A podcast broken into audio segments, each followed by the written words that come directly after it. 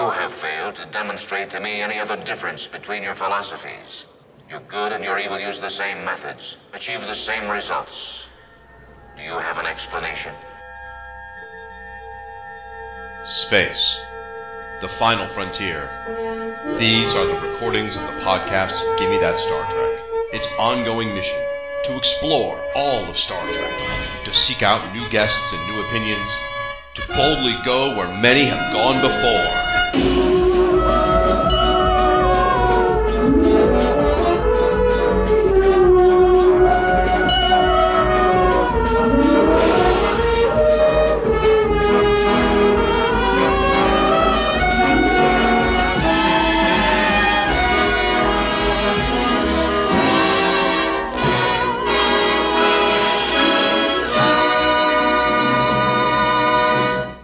Welcome to episode 31 of Gimme That Star Trek, a proud member of the Fire and Water Podcast Network. I'm your host, Siskoid, and today we're doing our annual Star Trek bracket fight, now annual. This year, folks, a battle royale between the 64 top villains from every version of Star Trek. We pair them up, we discuss their merits, and the winner moves on to the next round until we have a single character left standing who we can subjectively declare the best Star Trek villain of all time, or at least of that whole four hour conversation.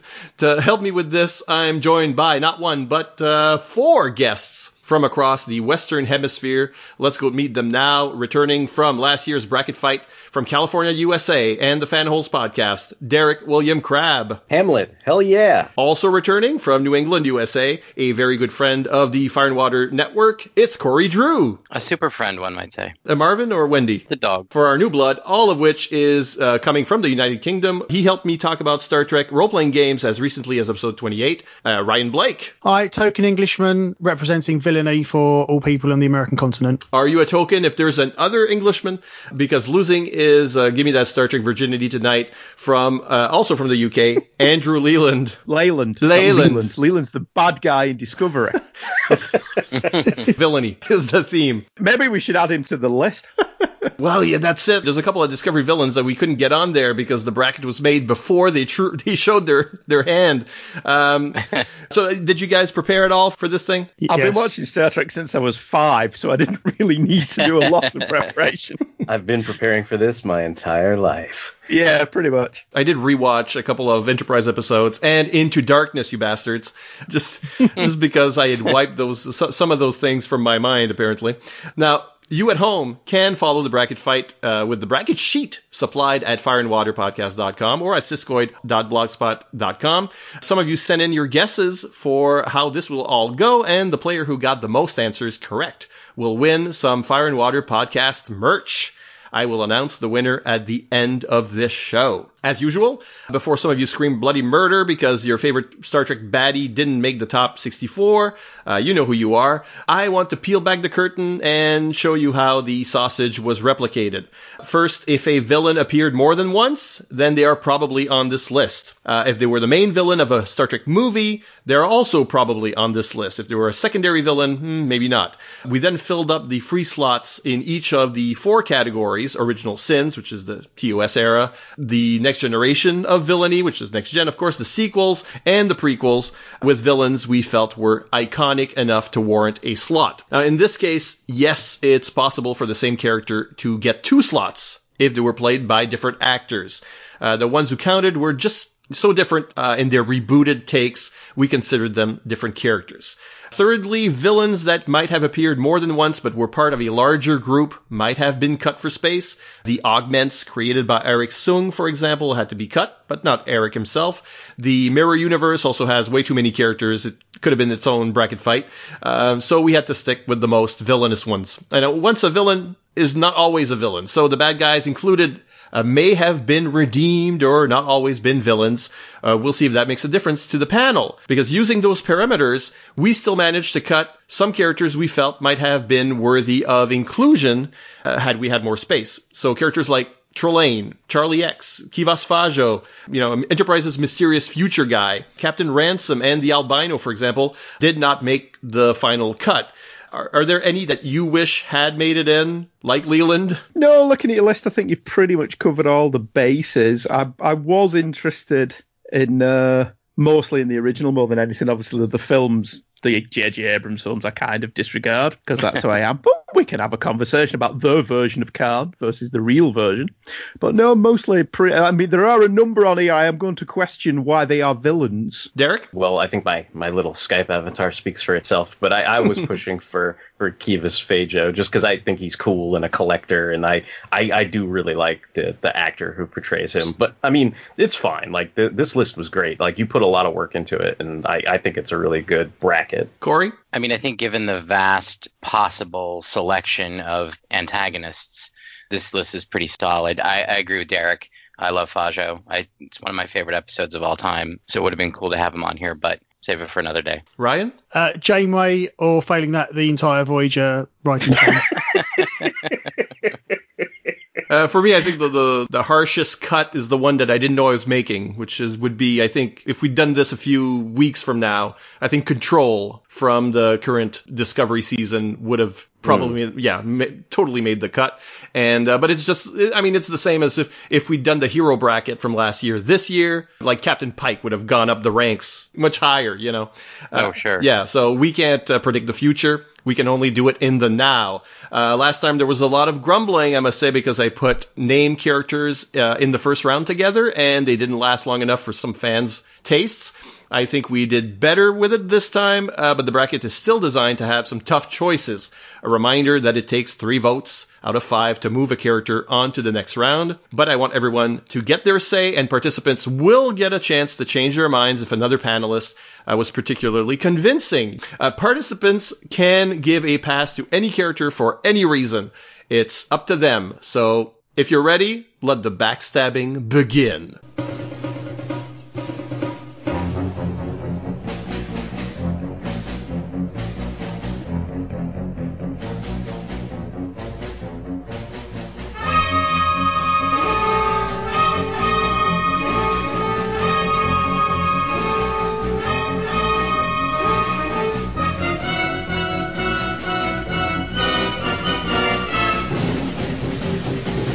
So our first block is called Original Sins, and it contains original series villains. Let's start this off with a uh, big one: Khan Noonien Singh and Gary Mitchell. I think two villains who have a past with Kirk. So um, uh, let's start with Derek on this one. So I was a proponent of getting Gary Mitchell on this list because I do think he deserves to be on it. Almost kind of considering him in some ways. I mean, outside of the cage as one of the first villains, and I think he. For me, he makes some cool showings in like Star Trek versus X Men and, and those kind of Abrams reboot IDW comics, like an alternate take on him and everything. So there are some good things about Gary Mitchell, but Khan is Khan, and Khan is probably in my favorite Star Trek movie of all time. So for me, the person who goes to the next level is going to be Khan Noonien Singh. Corey? I'm not. All right, it's Gary Mitchell, and here's why. He like was the first kind of villain where the whole like to boldly go thing was really shown to be terrifying in in a way. At least for me, at least the first villain I encountered. So he gains this amazing ability, but you know, at what cost and what does it turn him into? And that was this sort of the price that we pay for exploration and going out into the universe. And from that perspective, obviously against anyone else, Khan would have gone forward. But in this particular bracket, I'm, I'm going to go Gary Mitchell. Why not? The day is young. Ryan. Well, some of us are born mad, and some of us have madness thrust upon us. And uh, Khan was gene- genetically engineered to be a certain way, to be a superior person, and to believe that. Gary was an ordinary guy, good person, suddenly got godlike powers, went a bit crazy. So I'm going to go for the homegrown talent here and vote for Khan because I'll take genetically engineered over silver contact lenses anytime. Andrew? This one was really, really hard because Khan ultimately got Spock killed, but Gary Mitchell was far more emotional for Captain Kirk. Uh, so I'm I'm going to go for Gary Mitchell. Oh, so it's uh, even split. Uh, I get the last uh, vote, the tiebreaker, uh, and of course I'm going to go for Khan. And it's not cowardice on my part like last time when I when you know when I voted against my own better conscience and and put Kirk above Sulu. Uh, no, I think. Uh, Khan is uh, rightfully so one of the, the the more charismatic villains, more interesting villains uh, of the original era. Whereas uh, Gary Mitchell is it's, interesting. Your friend that turns against you, you know, it's very very personal to Kirk, but um, it's not like he killed Spock or anything. He killed Lee Kelso. You know, never had a chance. So, we are. We never got a chance to know Lee Kelso. uh, anyone want to change their votes at this point? Then Khan Noonien Singh moves on. Huzzah. Take a moment to just absorb how shocking that turn of events is. yeah, because above all, a man needs compassion. Let's look at the next one. Two villains who have warm feelings for Spock. Is the theme. The female Romulan commander from the Enterprise incident, and Sybok, his half brother uh, of his ever expanding uh, family.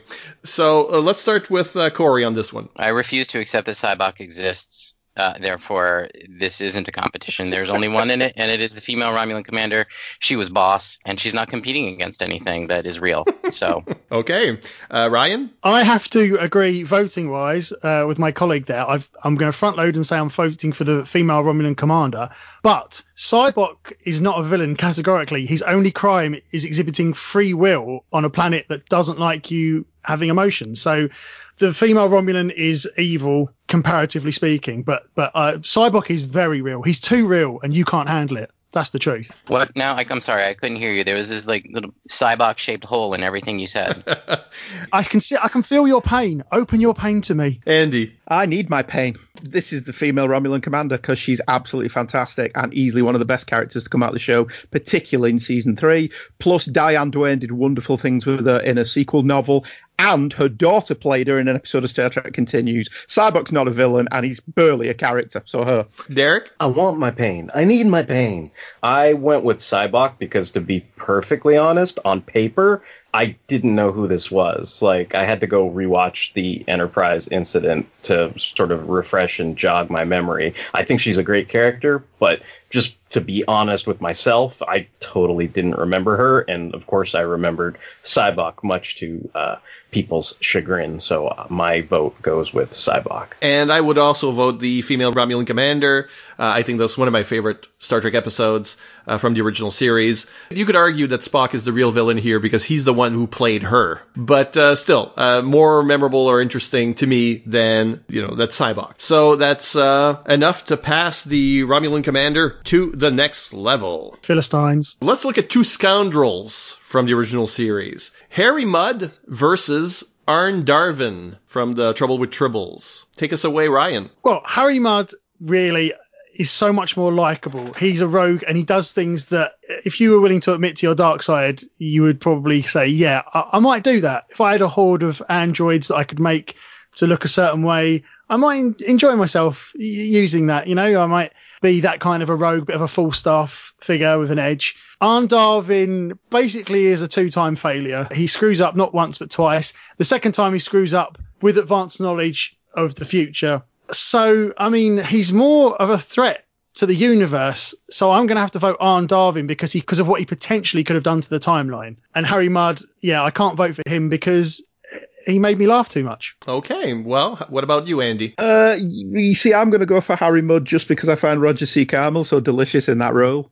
And Arn Darvin, he's a, he's just a bit of a nothing, really. It's only really with Deep Space Nine that he he becomes anything of note. So I'm going to go with Harry Mudd. All right, Derek. I went with Harry Mudd. I also have the Roger C. Carmel fan love because he was also Cyclonus in Transformers. So that if this is a popularity contest, I find Harry Mudd more popular of the two villains. And you know what this made me think of when we were doing this list? This may be a weird thing, and of course, spoilers if you haven't seen Star Trek Discovery season one. I was like, Arn Darvin is kind of the prototype Ash Tyler. Is that really weird? And that kind of makes me hold it against him. So I, I, I voted Harry Mudd. Right, I think Ash Tyler is the prototype. You know, it really predates. I, I Arn, guess, yeah, yeah, yeah. Well, Chronologically, Yeah, yeah, yeah. chronologically, Yeah, right. yeah, yeah. Uh, Corey. uh, Harry Mudd, uh, you know, I he Arn Darvin was kind of like, "Mm, eh, you know, okay, he's there.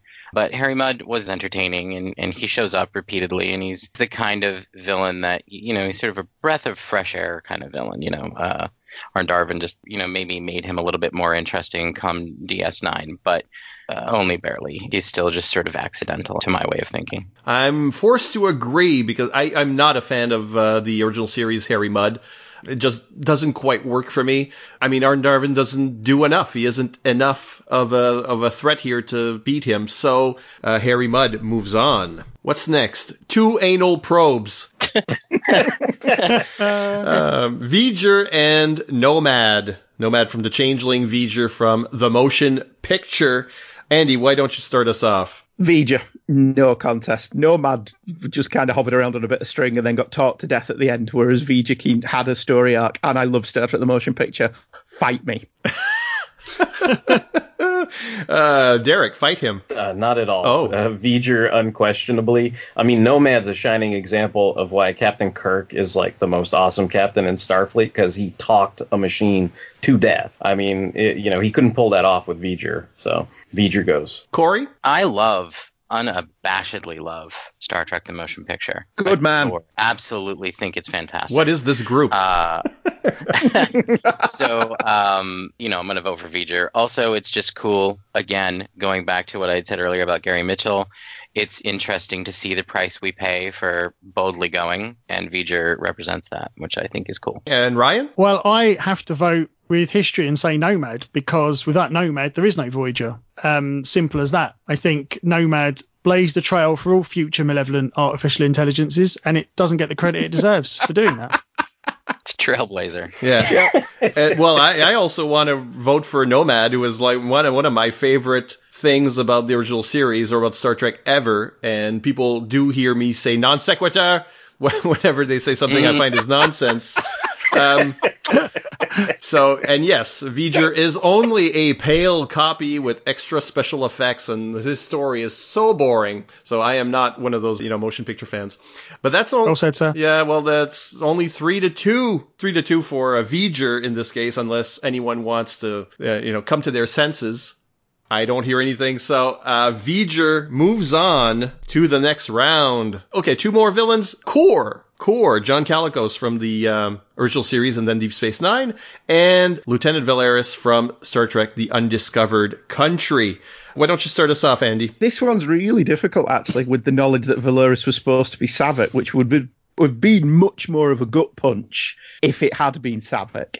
And because it isn't, I'm ultimately going to have to go for Kor, because Kor, certainly John Colicos' performance in that, again, I'm going to use the word delicious. He is so magnificently over the top in that one. Such a wonderful counterpart for Captain Kirk. And William Shatner meets his match in the scenery chewing department. Um, Ryan? Yeah, I've got to side with, uh, at the risk of being uh, on the side of the winning vote for once, uh, I've got to side with Kor because he was so vital in every scene he's in. He's just there. His presence is amazing. And he's a Dahar master as well, which helps. And but Valeris was, you know, a tried and true Starfleet officer and did one traitorous act, quite a big one, but that's nothing compared to what Kor did. Kor was a terror of the Federation for years, so I've got to vote for Kor. Corey? So uh, I genuinely like Star Trek Six a great deal. I think it's a fantastic Star Trek film. It's one of my favorites. That being said, Valeris, uh, I agree. Saavik would have been a much better move on their part. Kor was just so cool, and also his name sort of sounds like mine. So Kor. Okay, and Derek? For this, I kind of tend to think that Valeris is one of those secondary movie villains that you were talking about, because I would think if you're going to look at Star Trek Six, you know, you'd point to people like General Chang or the admirals that were, uh, what was it, Admiral Cartwright, like, that was involved in the conspiracy. So I, I feel like those are are greater in terms of the story than Valeris is, even though it is a gut punch to the crew. And then, I mean, Kor is is basically like Klingon Baltar. I mean, he's in my favorite Star Trek graphic novel. He's in the Debt of Honor graphic novel. He's he's an essential. I mean, he is the the the Moe of the Three Stooges on Deep Space Nine of Klingons. I mean, he he definitely moves up on my list. And I have to agree with you guys. Uh, well, I do like Valeris, and I, I like what she forces Spock into doing. And very memorable character. Kor is the original Klingon. You know, I don't think anyone ever matched that in the original series until at least the movies uh, in terms of charisma and villainy. Kor moves on. No problem there. What about the uh, another of those uh, Klingons from the original series, Kang, which I've matched up with Red Jack in this case. And Kang also sort of had to defeat Red Jack in the uh, uh, Red Jack like entity in Day of the Dove, for that matter. So that that sort of makes sense for them. Corey, I love Red Jack. That, that stuck with me. That idea stuck with me from a from a very small child, and stuck with me for a really long time. Like even to this day, I think it's just such a neat premise. You know that this psychotic, just evil entity exists throughout time and is even troubling, you know, the people of the of, of the good Starship Enterprise. I'm gonna go with Red Jack. I fully uh, am embracing the idea that I probably will be the only one, but in the event that I'm not, welcome aboard. Derek, You're going to find that I'm heavily favoring Klingons on this bracket, and this is no exception. I love Michael Ansara. I, I think, you know, he is also part of that trinity of Klingons that shows up on Deep Space Nine. He also makes a cool appearance on Voyager. So, like, I feel like he's got a lot of history that spans from the original series to Deep Space Nine to Voyager. It goes throughout all the series. And I guess on the strength of that, and, and because this is, you know, a semi popularity contest, I think that Kang, eh, at least in my lexicon, is, is kind of more popular than Red Jack. I mean, I know I know it's a cool concept, but I kind of think it's kind of almost like you know how people always complain about the the Galactus cloud and the Fantastic Four sequel. I'm kind of like I think of Red Jack as like the Jack the Ripper cloud, and that kind of takes it down a notch for me. So uh, that that's kind of why I bumped up Kang. Andy, Kang is Michael Ansara, who is Kane in Buck Rogers, and Mr. Freeze, whereas Red Jack is Piglet in Winnie the Pooh. So it's Kang. Now, now I have this image of Mr. Freeze like icing Piglet. Ryan, Well, uh, I'm kind of split here because in terms of popularity, I want uh, Kang to go through. He's just great. He's just a brilliant character. But in terms of evil and villainy, Red Jack is an eternal, non-humanoid, barely corporeal, cloud-like terror being that travels through the centuries killing people. And that's a demographic that isn't often spoken for. So I, I'm going to have to vote for Red Jack. Oh man, I've been going back and forth uh, all over. Wh- Whenever someone speaks, oh yeah, he's right. And then the other person speaks, and oh yeah, no, he's right. Uh, so this is a hard one because I, I don't think the original series episode uh, with Kang isn't great. He's good in it, but it always left me with the mm, maybe Kang isn't you know the foremost Klingon, but then he's, he's not the worst either. Um, and then, uh, you know, Ryan Daly made me put Red Jack on here, and I don't owe Ryan anything, but, um, uh, it sort of swayed me enough to put it on there. Uh, and I'm, I'm always wondering, did Red Jack make Scotty kill a girl? Uh, you know, how, how evil is this thing? And, uh, what kind of consequences actually resulted. But I think Kang, once he shows up in D Space Nine, Michael Ansara has such presence that um, overall I think Kang gets my vote and moves on. It was close. I want fans of Red Jack to know. Um, Sorry, gas people. next up, two Kirk killers. Yes, it's uh, it's Kruge and Tolian Soran from Generations. So one of them killed the father, the other one killed the son. What do you think, Ryan? Well, I don't know if this is a controversial opinion or not, not speaking to that many uh, Klingon forums, but I think Kruge is perhaps the almost perfect Klingon in so many ways. He's cunning, he's devious, he's intelligent, he's so alive, he loves violence, he's exhilarated by combat. I mean, look at the look on his face when he's fighting Kirk on the Genesis planet. Even when he's basically about to die and getting kicked repeatedly in the face by William Shatner, he's still enjoying it. So, I mean, the mind boggles. But whereas Tolian Soran is a bit mopey because the Borg got his family and wants to go back to a paradise planet rather than face reality and go to therapy. I've got to go with Kruge. I think he's fantastic. All right, Corey. I love Kruge. He was just like everything that was just said times two. Tolian Soran is just whiny, so Kruge all the way. Derek. I think Soran kind of got his toe stubbed, and also he's one of those people that gets involved in what I like to call the end of the world, end of the universe jungle gym fights, which I kind of abhor. and and and the fight between Kirk and Kruge is pretty epic. It's also, I mean, you have two really good actors, but I, I think the the thing is Christopher Lloyd was given a lot better material to work with. And I think just on the strength of that and, and just the fact that I like Star Trek 3 way better than I like Star Trek Generations, Kruge is the one that moves up for me on the bracket. Andy. Yeah, I'm going to agree with Derek and everyone else. I love Malcolm McDowell in everything that he's ever in. Except Star Trek, whereas Kruge is absolutely magnificent. He kills Kirk's son. He gets the Enterprise blown up. He's brill. Kruge. You've all got it right. this is going to be a blowout. like Nomad, Kruge is one of those Star Trek villains that I quote all the time. This would be the get out, get out of there thing. that's that's one of my favorite bits. And I mean, he is indirectly responsible for the destruction of the Enterprise. So that's another point in his favor. Tolian Soran is a plot device. And finally, in this bracket, in this uh, chunk, there's uh, our remaining TOS crew Klingons, Chang, and Koloth. Let's start with Corey this time. This one was distressingly difficult for me. Uh, I'm sort of, I guess, the anti Derek in, in that I'm not necessarily an enormous fan of the Klingons, but I loved both of these Klingons. I'm going to go with Chang because of my earlier uh, professed adoration for Star Trek Six. I thought that he brought a different vibe to the Klingon idea, and I thought that he was just excellent in that role. All right, Andy. This one was hard for me as well. But ultimately, I think it comes down to the fact that I like Koloth a lot more in Deep Space Nine, and I like William Campbell a lot more as Trelane, whereas Chang is just such a brilliant villain. So I'm going to go for Chang. Ryan. Yep, I got to go with Chang. He uh, was so close to starting a really cool war with the Federation. He missed out by that much.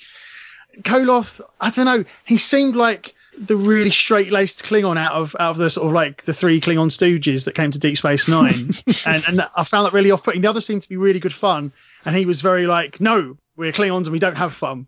You know, he's he, too he was, civilized, isn't he? He's he's he's at the Worf end of the spectrum of Klingons. Hmm. Plus, Chang quoted Shakespeare and the sort of cultural dichotomy that, you know, that a Klingon general who wants to start a war with the Federation loves an Earth based playwright from like five, six hundred years ago is just so funny to me that I would have voted for him just because he quoted Shakespeare, if nothing else. Derek. I agree with Ryan. I mean, the, the- yeah, going back to my Stooges thing, I like Koloth. I love the Three Stooges. I like them all on Deep Space Nine. So, like, again, kind of like Corey, this is a tough choice, but I think Koloth is probably the less interesting for me of those three.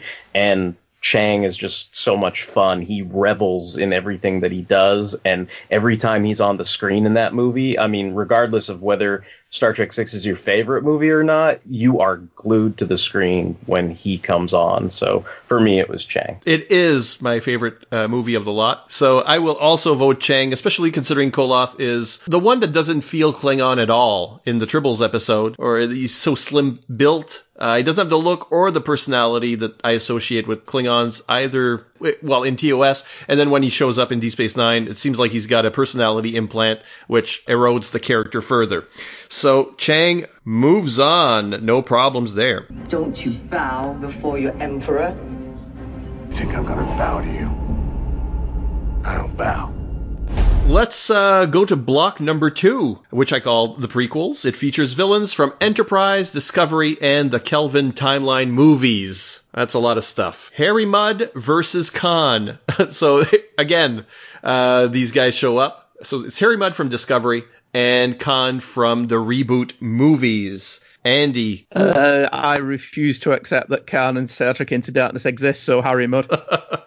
that simple, eh? Ryan. Well, assuming we can't make a really big airlock and boot them both out simultaneously, that would have been my choice as well, to be fair. I mean, I've got to go for Harry Mudd. It's the it's the lesser of two Weevils, really, because Harry Mudd is interesting and he's a nice take on a, an established character, and it's a darker take. So so there is some fun to be had with that. And the episodes he's in are not inherently bad by any stretch. The rebooted Khan, again, I don't fault the actor, not to go on a tangent, but there's a comic that kind of fixes a lot of the problems with the movie that's set before it that makes Khan much more interesting in the film. But it's a terrible film.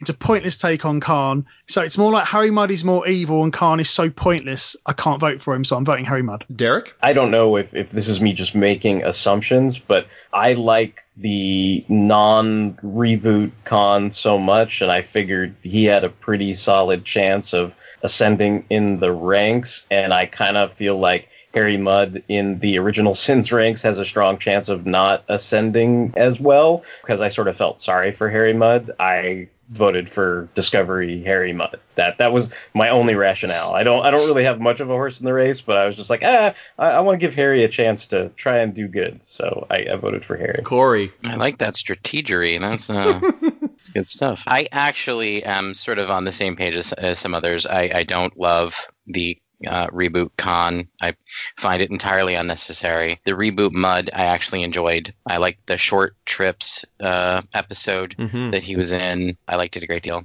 And I absolutely like nothing about the Khan reboot. Doctor Strange aside, I just was not into it. So uh, Harry Mudd. Yeah, you called it short trips because uh, you're also a Doctor Who fan, but it's short, short treks. Uh, Oh yeah, you're right. I'm sorry. Yeah. Uh, but uh, yeah, I I'm not ambivalent about this at all. I thought uh, rewatching in, Into Darkness this week, I, I felt like Peter Weller is such a better villain. Admiral uh, Marcus in this is such a badass compared to the John Harrison, that version of Khan. I felt like uh, one killing the other and then the other one continuing on just should have been reversed in some way. Whereas the Harry Mudd from Discovery, I like better than the original series Harry Mudd. I think he's he's a lot more sinister. He's a lot more dangerous. So I don't know how he becomes a, a- like a shadow of himself by the time of the original series, but I do enjoy that version of the character, and so I vote Harry Mudd, who moves on unanimously. Next up, uh, well, I just mentioned Peter Weller. He also played a villain in Enterprise. John F. Paxton. Uh, so I guess we're doing villains concerned with destroying the Federation. Paxton versus Krall from Star Trek Beyond. Ryan. This actually, funnily enough, was the easiest vote for me by a country mile. John F. Paxton is the most vile villain, I think, in Star Trek history, just because he's so close to our time. Let, us be honest, he's an articulate, intelligent version of someone in charge of a rather prominent administration on planet Earth at this point in time.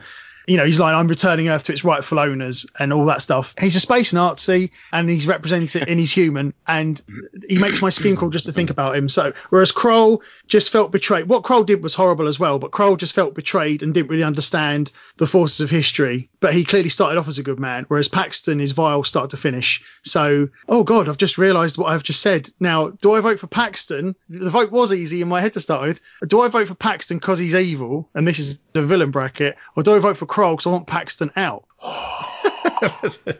Uh, I have to vote Paxton because my votes have all been based on who's the most evil, so I have to vote Paxton. I wouldn't vote for him in anything else, though. I just want that to be clear. Right. Derek. So I guess my rationale, like I was kind of surprised you didn't pick Alexander Marcus for this because I thought maybe it'd be interesting to see the the two like reboot villains like face off against each other. It's totally, totally into darkness amnesia. I regretted it upon seeing it again. I understand completely because I, I, I, I share the same set of amnesia, I think. But, but okay, so this is my logic. My logic is if John F. Paxton is indeed a space Nazi, and this is a prequel to Star Trek, where we know that the Federation succeeded and there are no stupid space Nazis, then he's an utter failure. And I kind of like Krall and I liked Idris Elba in that film, and I enjoyed Star Trek Beyond, so I voted for Krall. Oh, you couldn't have gone first, could you? Giving me that bit of wisdom. Well, you can always change your vote later. Corey. I don't think a whole lot of great things came out of Enterprise. I think John F. Paxton as a villain was one of those things. I totally hear what Derek was saying. I think the fact that he ultimately failed, I mean, that's something we can say probably about everybody on this list uh, at some point.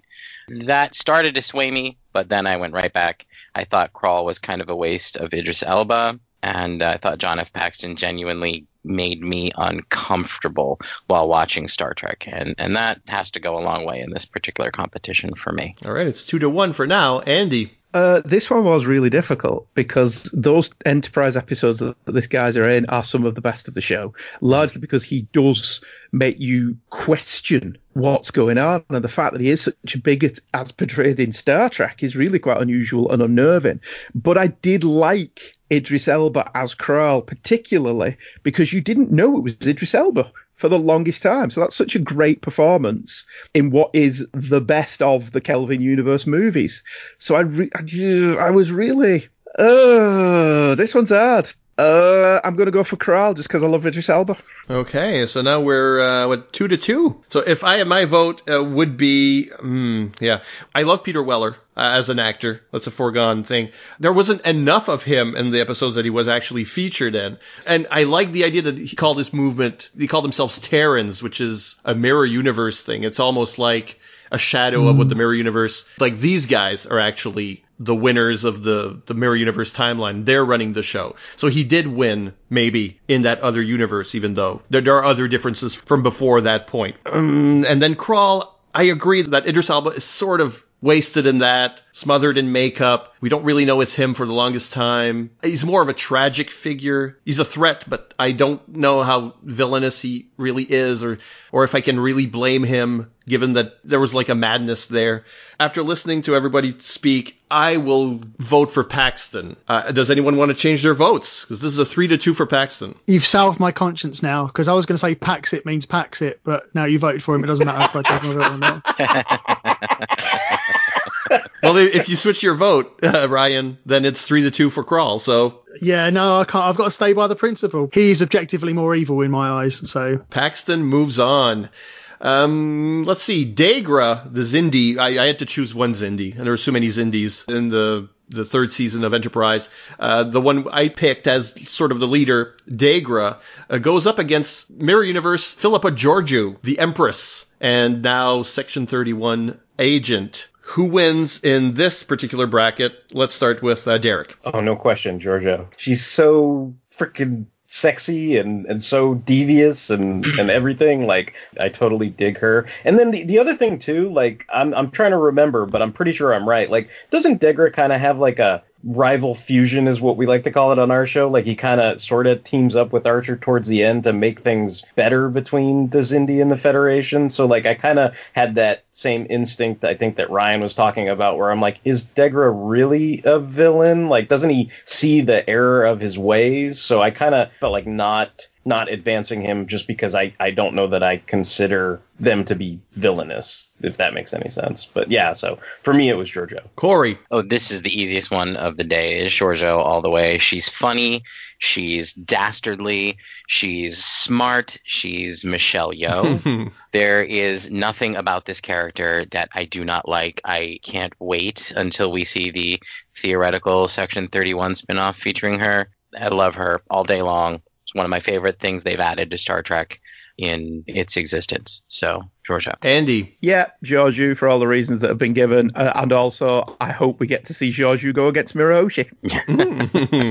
uh, Ryan. I'm going to be slightly controversial here, I think, because Georgiou survived and she was Empress for a long time, but she did ultimately get deposed and she was only saved by like a last minute beam out. A vastly better written character, absolutely much more compelling to watch. But Degra did basically build the Star Trek version of the Death Star, and you can't really build that without having a bit of an evil streak to you because you can't half blow up a planet. So even though it's, you know, not really going to make any difference, I'm going to vote Degra just because Georgiou's brought up in a world and trained from birth to be mirror universe evil. Okay. That's just, she, you know, nature versus nurture, however you want to put it. She didn't have a lot of choice. She was just very good at what she did, which was evil basically. But Degra was a Xindi citizen in a society built on cooperation and interspecies cooperation. So they had that kind of compassion and understanding. But despite that, and his very dodgy haircut, he built the Star Trek equivalent of the Death Star. so I have to vote Degra because I think that's a greater evil because it's against everything that came before. Mm. But all they really managed to do was, you know, put a little scar on Florida. Uh, anyway, the, um, you're entitled to your opinion, Ryan, but uh, I'm going to go with Georgiou like the rest. Uh, to make it a four to one. I love that performance. I love she's a master manipulator. And even if she will be redeemed in, in some way, I think that nasty streak will always stay. And I think she's extremely entertaining. I can't say the same of Degra. Georgiou moves on. Originally, uh, in the bracket. This is a change we made. Originally, we had Georgiou and Hoshi from the Mirror Universe up against one another, the two empresses, but they've been split up just so um, just so maybe they can last longer. So Mira Hoshi uh, goes up against L'Rell, the current Klingon Chancellor in Discovery. They're both empresses, they're both emperors. Who moves on? Ryan. Well, L'Rell is a Klingon through and through, but she wants unity, she wants peace. She's a follower who becomes a leader, and she's fighting against sexism in the Klingon Empire. She's fighting against what she feels are these xenophobic forces and has the war cry remain Klingon. And ultimately, she succeeds to an extent. It's an ongoing struggle with her because we're still watching Discovery. Mira Hoshi is a bit of a clandestine genius because in the Mirror universe, she takes control of the Empire with the bare minimum action. I mean, not to turn this into a, a lewd podcast, but she sleeps her way to the top, essentially. She puts herself in the right position. She manipulates the right gullible person to kill the right person. She poisons the right people. She does all that things. And in five seconds, she knows how Star Trek episodes works. You strike five seconds before the end because then it can't be undone and she ends up in charge of the empire with one swift stroke, which is genius. And on top of all of that, if there is a Mira Hoshi and there's a multiverse of Hoshis, statistically one of them will marry me. So I'm voting for Hoshi. Andy. Uh, yes, I've got to go with Mira Hoshi as well because she was wonderfully devious and proved that that actress could really do something if she was given a decent role. I wanted a sequel to that episode. In fact, I wanted an entire fifth season set in that Mirror universe. Corey. This one's difficult because I liked Hoshi. She's one of the few people from uh, Star Trek Enterprise that I thought, you know, really brought a level of interest to the show. A lot of the other characters didn't. And I liked Mira Hoshi a great deal. But I feel like L'Rell is, in, in a way, a, a much more pivotal character for, quote unquote, our universe and has more to show. So for my hopes for the future, I guess I'm going to go with L'Rell for this one. Derek. I guess I'm going with the crowd on this one. I dig that. It's one of my favorite two part Enterprise episodes, like, period. Um, I, I adore it, and, and I, I totally dig the ending. The only reason why I wouldn't want to see more of it is because I kind of like that it ends with her uh, at the top of her game. So I, I, vote Hoshi through and through. We might even think that she's part of, you know, Georgiou's in the same dynasty. Uh, both are Asian women, and maybe that's the what happens in the Mirror Universe from then on is is perhaps. You know, the, the Caesar is uh, maybe in a certain bloodline or a certain tradition. I'm going to vote for Hoshi here not because L'Rell is a, it doesn't have a she's a richer character, but uh, as we talked about her, I feel like the way Ryan described her, she's a hero rather than a villain. She starts off an antagonist to, to Discovery, but ultimately, are, are, we not with her and we want her to succeed? We want her to reform the Klingon Empire. I feel like she represents some ideals and uh, that are heroic, regardless of what she did before when she was working with Voq and whatnot. I think she's too much of a hero to move on. For me, I'm voting Hoshi, and she does move on with four to one. And uh, remember, Siskoid hates me, so it must be true if he agrees with me. Arik Soong versus Voq, the creator of uh, a bunch of augments and the ancestor of well, ultimately Data, and Voq, the Klingon who will become Ash Tyler. Who goes forward? Andy. I like Arik Soong a great deal because I think giving Brent Spiner a chance to play the bad guy is always interesting. I think Voq is probably eviler. So um, I'll go for Voq. All right, Corey. I don't like any of the pre-data lineage. It doesn't set well with me. I've never enjoyed it when watching it. That being said, I thought the Arik Soong storyline was was interesting, but Voq, there's just so much there, so much to unpack, and hmm, I guess Voq. As much as I love Brent Spiner and want to see him in the end, it's going to be Voq. Derek. I don't know. This was this was a hard choice for me. I I voted for Arik.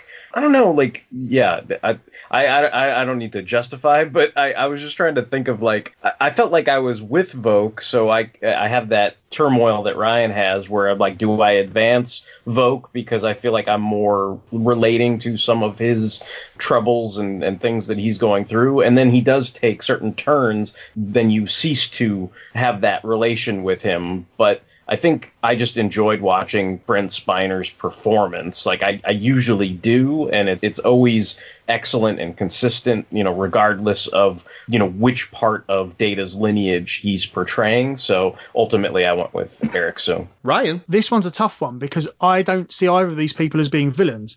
I mean, Voq wants to unify his people and he wants them to have their own cultural identity. Now, granted, he's willing to use war, which is a Klingon cultural trait. So you can't really fault him for being culturally consistent for his people. Now, whether you like Enterprise or the lineage or anything like that, Arik Soong is a genuinely fascinating character because he is in many ways absolutely this burgeoning new human coming out of Earth's unification and, and having a code and, and being unified and going out in earnest exploration and peace. And the thing is, he's just, his frequency is just a little bit off because he genuinely wants to use all of his intellect, his vast intellect, not for power or whatever passes for money or influence. He genuinely wants to improve humankind. He just has the wrong method. He invents all those things for making tiny alterations to the human genome that will prevent loads of diseases and things like that. And and he's frustrated by everything he does. And he goes out and finds the augments who are like ready-made better humans and he can improve these people. And remember he tries to improve their genome so they aren't psychopaths and they aren't like Khan and they aren't evil or you know don't have that twisted ambition. But he's genuinely trying to improve humanity. He just hasn't got the means to do it that's considered acceptable by the current human culture. And I'm not saying augments are a good idea and all that stuff, but I can't, I have to vote for Voq purely as a sort of human centric, slightly xenophobic approach because Voq sought war because that's part of his culture. And as humans generally we're against war. So from that, Voq's more evil. Arik, I think, is actually in his own way a, a kind of backhanded hero. So Voq, I'm voting Voq. All right. Well, I also vote Voq because he's sort of the, the Hulk inside Ash Tyler now. There's something interesting about Voq coming out or being possibly coming out and being the, that dark streak inside a character that we find to be heroic. Uh, Voq it is four to one. V'Lar and Shran. So we got a Vulcan versus an Andorian here. Derek. This was the one thing that I think really hits home with Ryan's reservations, where I don't see either of these people as villainous at all. Like, but I think if I was going to pick somebody just based on popularity, I think I would pick Shran just because I love the character, I love the performance. So I went with Shran. Ryan. Again, I think they're both victims of history because if if they'd been born 50 years later, they'd probably be good friends, or at least you know would be cordial. I mean, V'Lar is a Vulcan diplomat who was before they found the um, writings of Surak, and so they were the how can I put this delicately? They were the dickhead versions of the Vulcans. And she was a diplomat dickhead, and she was, and she was annoying and frustrating and superior, but she was good at her job. She negotiated loads of treaties. Shran is a thoroughly Andorian Andorian. He's thoroughly more likable just because he's not so uptight. He's an adventurer. Obviously, he's a bit of a racist. He calls people pink skins and blah blah blah. But neither of them are villains. Their crime is being born at the wrong part of history and being douches. A Vulcan douche is always going to be more of a douche than an Andorian douche, so I've got to vote V'Lar based on douchiness.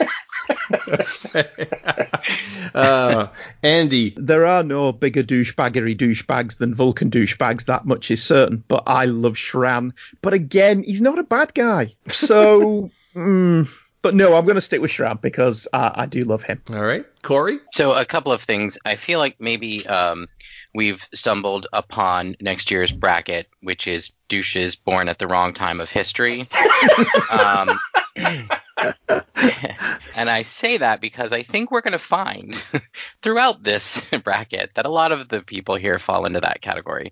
You know, in terms of, of villainy, for me, I'm looking at from more from like an antagonistic standpoint, not necessarily villainy. And this particular competition is actually between Jeffrey Combs and Fionnula Flanagan. And Jeffrey Combs is going to win it because he's my hero.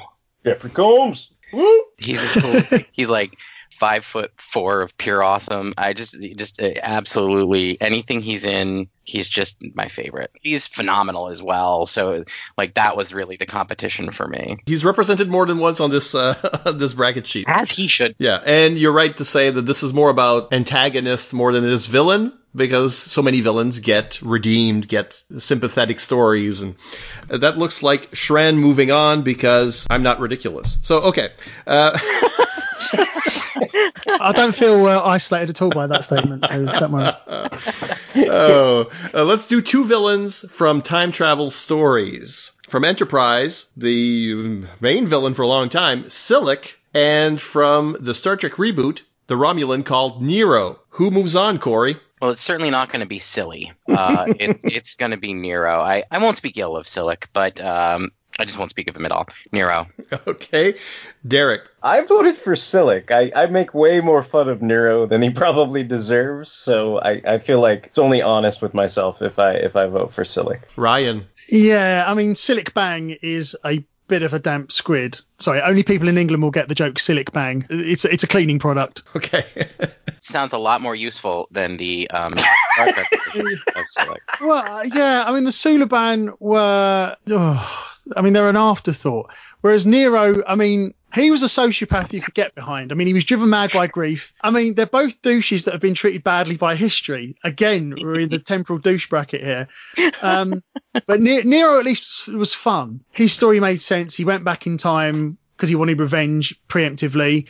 He did it in a stupid way. Whereas Silik was just someone said, "Oh, by the way, something bad's going to happen in the future. Trust me, won't steer you wrong. Blow up these people." And he went with it. Whereas Nero had the good sense to be killed and be dead. Silik was killed in an alternate timeline, 1944. So we don't even know if he's dead. So he couldn't even get that right. So I'm voting Nero. Andy. Uh, I'm going to have to go with Nero because Nero ultimately changed Star Trek history forever, if we're to be believed. That's what's going on now is that it all is in the Kelvin timeline, whereas Silik was part of that whole temporal Cold War arc that never really went anywhere.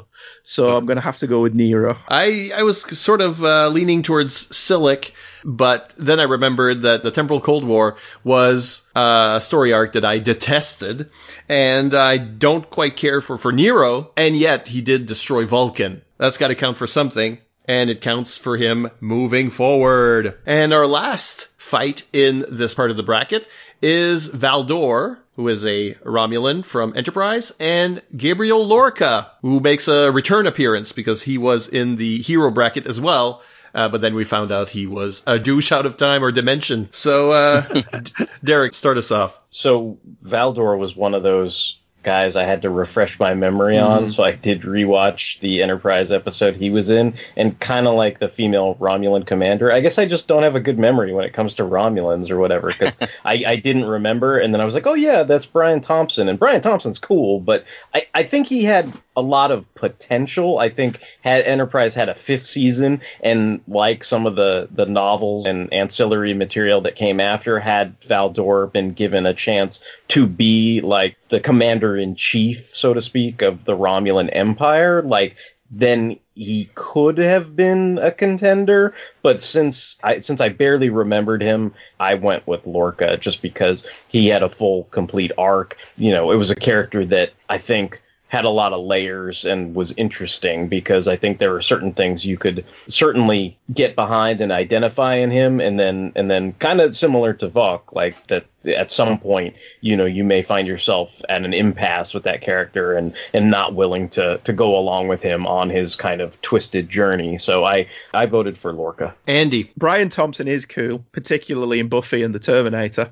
Jason Isaacs is cooler, so it's Gabriel Lorca. Ryan. My philosophy behind my votes is completely wrong, isn't it? I realise that now at this stage. That um, Look, You've thought yours through. I'm just going Jason Isaacs cooler.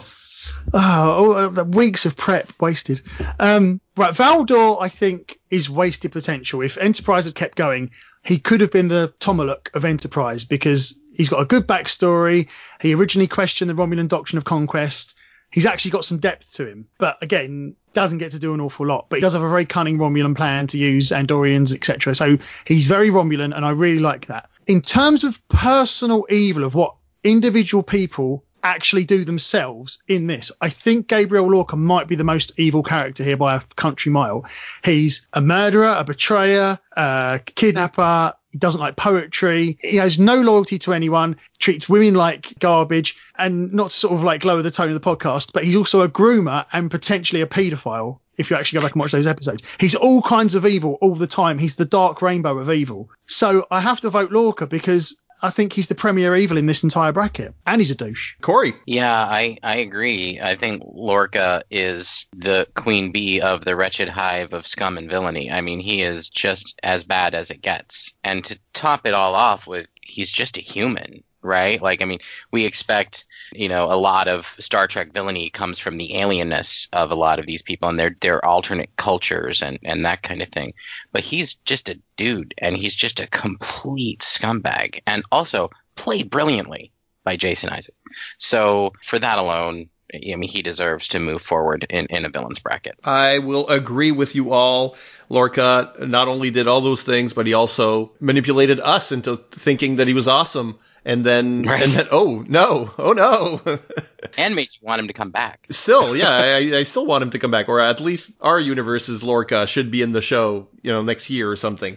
And and this is based on this version, so yes, definitely. Uh, one of the better villains here and easily beats Valdor. So that's uh, that's half the bracket already.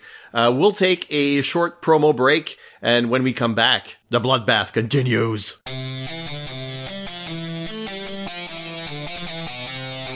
Once upon a time, five friends who met on the Bot Talk Transformers forum set out to develop a podcast dedicated to their various interests Transformers, science fiction, fantasy, and comic books. Part fanboys and part assholes, they came to be known as the Fanholes. Their unbridled enthusiasm for podcasting did not end there, and soon enough, their proper podcast spun off into the Fanholes network of podcasts.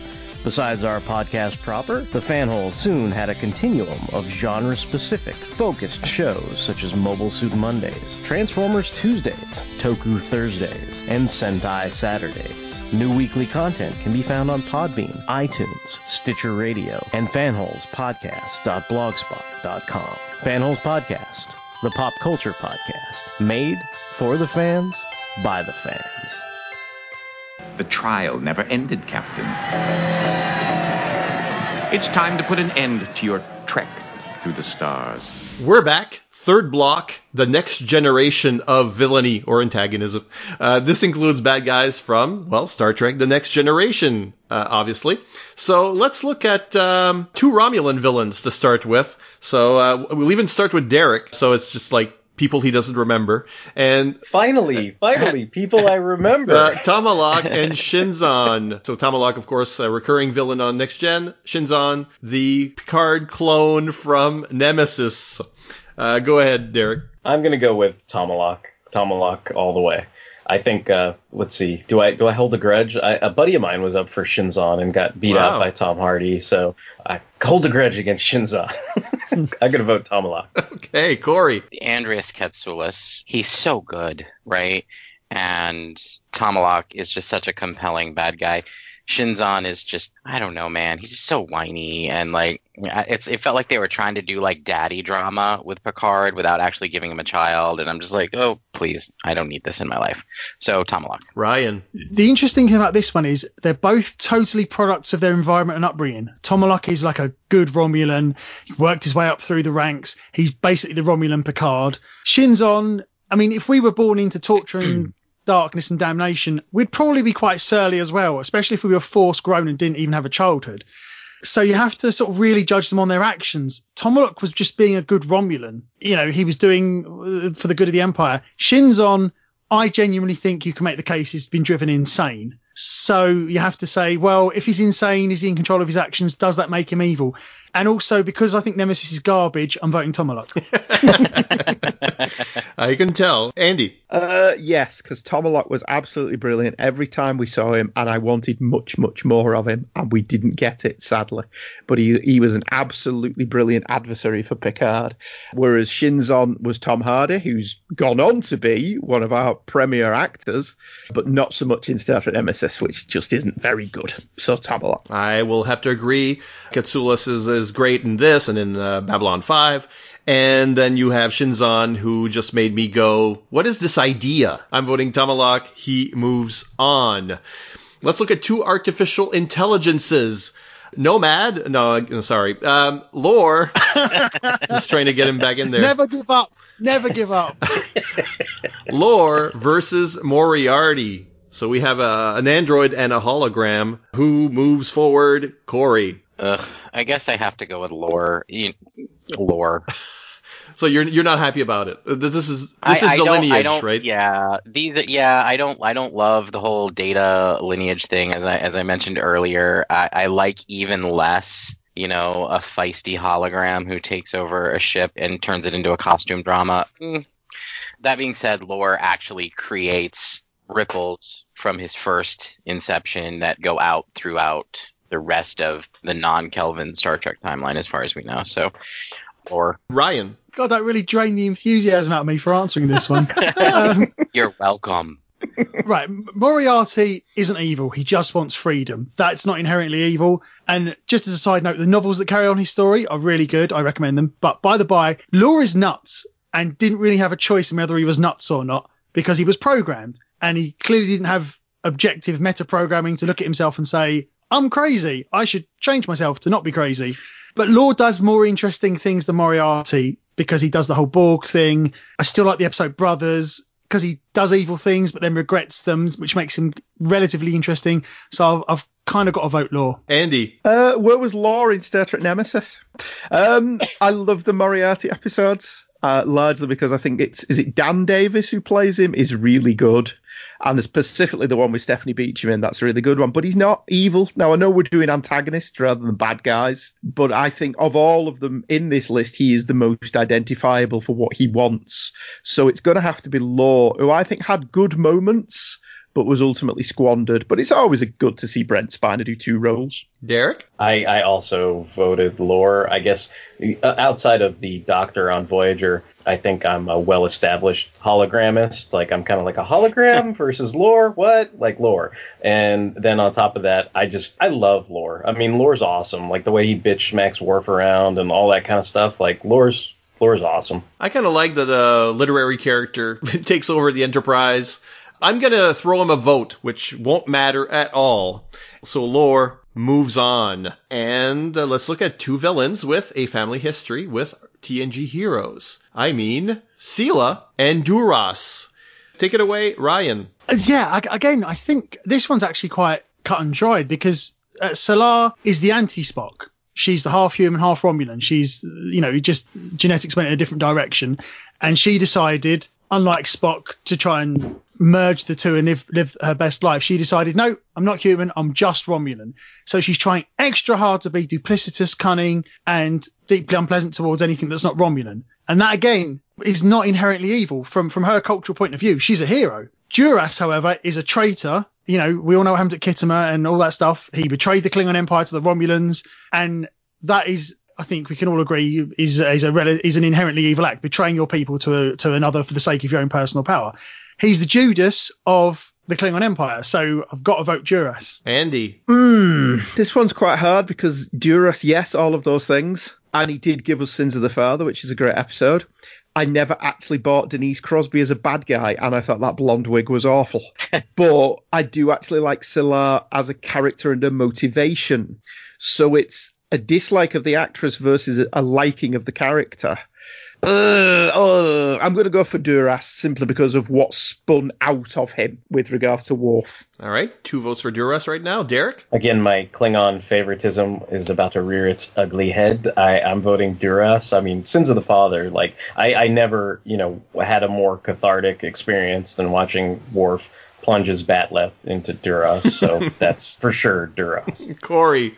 I actually uh, I have to give um, props to to my uh, cohort here because I had fully intended on voting uh, Sela because I felt like that character was sort of by way of an apology to Denise Crosby for the way that she was treated uh, in the initial season of Next Gen. They really gave her something to sink her teeth into. It's a really interesting character that being said, everything they said about Duras is right, and he he you know as far as villains go, he deserves to move forward. Uh, so Duras, and I'm surprised by that. Sure, I so am I because uh, I had the same the same reaction where I was probably going to vote Sela, and then because Duras everybody else in his family is more interesting than he is, and I just want to slap him when he's on screen.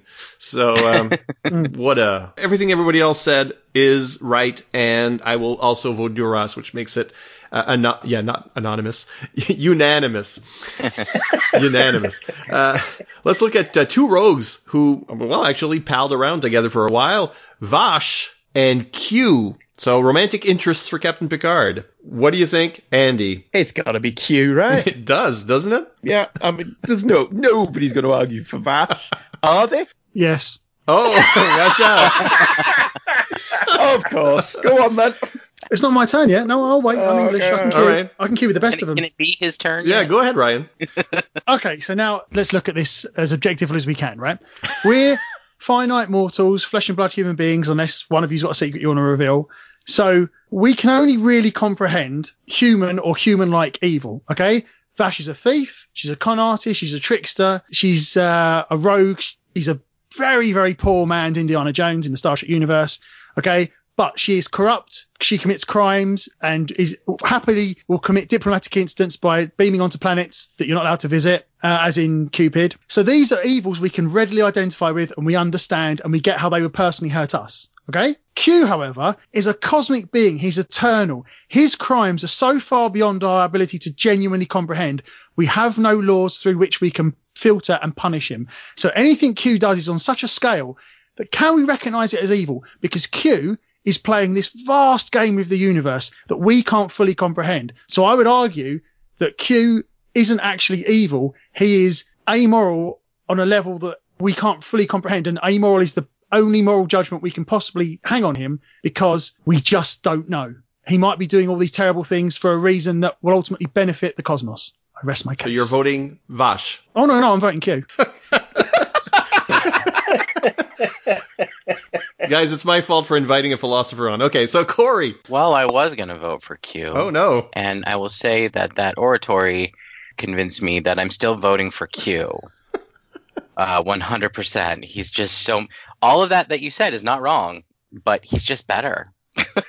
In the end, he's a better villain or a better character, and Vash is fun, but overall irrelevant. And Q is the bookends of Star Trek: The Next Generation, arguably the best Star Trek series. So, so Q. Derek? Yeah, I I mean, I'm voting for Q. I, I'm just trying to wrap my head around like did did Vash like destroy anyone's life with her grifting and conning? Like, I mean, I, I know it's tangible, like that you can you can grasp it on a, a basic human level, but I, I kind of think that Q might have had some grand schemes, but even though it's you know, quote unquote, too big for us to comprehend, there, there were still consequences to, uh, you know, human consequences to things that he did.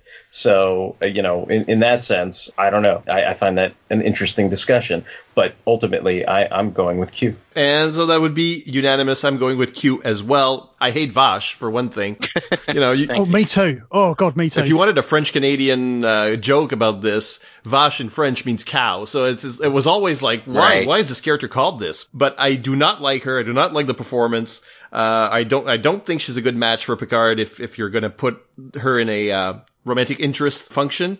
Whereas Q Q it could arguably be a hero because he he's the one that's molding Picard to, towards the the end of that bookend is Q saving the universe through Picard. But uh, at the same time, we're talking about antagonists. John de Lancie's gives a delicious performance. Q moves on. Q is also a better romantic interest for Picard. Agreed. He also has a Galoob action figure. I do. I do want it made clear that I was never ever going to vote Vash. I just wanted to. All right, uh, the Duras sisters. We had we put them together just to create an extra slot. They, they're- I mean, they're, they're two uh, peas in the pod. The Duras sisters versus Ruafo from Insurrection. So Andy, This was an interesting one in many ways because I get Ruafo's position and I understand where he's coming from as a villain. However, in that film, I actually think Admiral Dougherty is a more interesting bad guy because he should be on the side of the angels.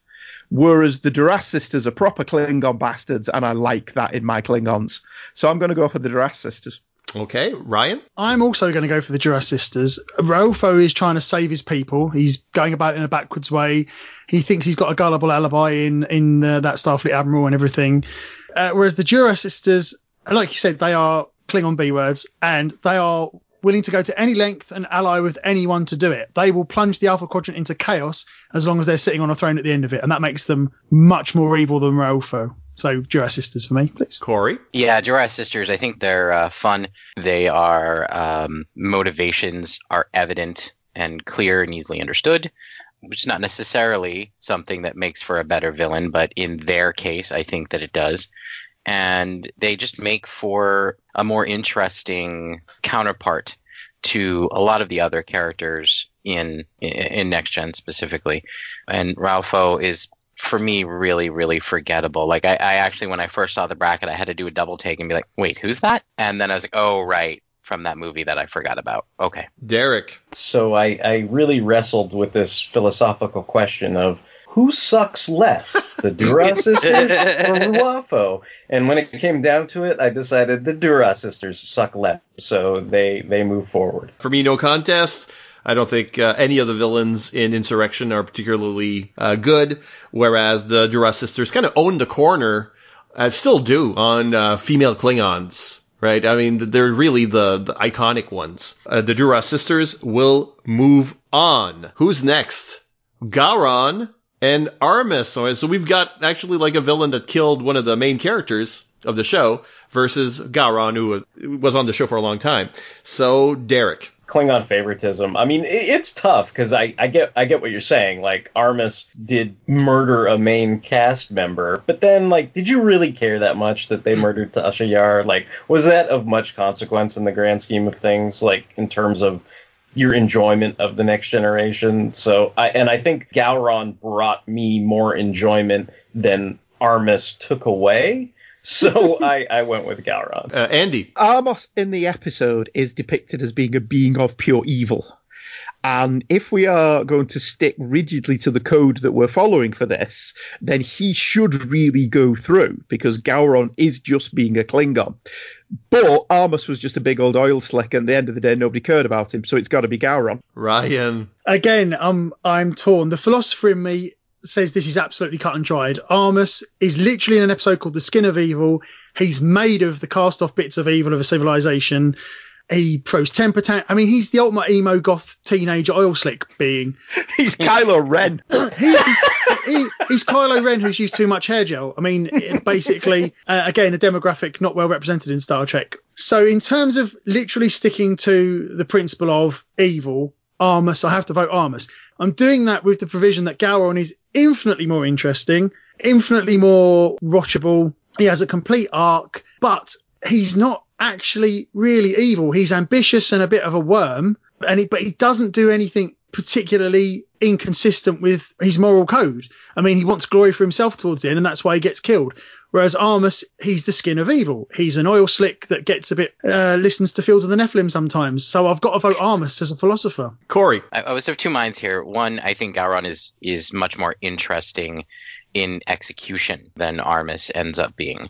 Uh, but I think the promise of Armus and, and what that promise is, is that you are now watching a TV show whose resolution at the end is not guaranteed right? We're not going to cut to everybody standing on the bridge of the Enterprise laughing and then the camera panning away at the end of every episode, which I thought was groundbreaking. That promise was ignored um, for the rest of the series for the for the most part.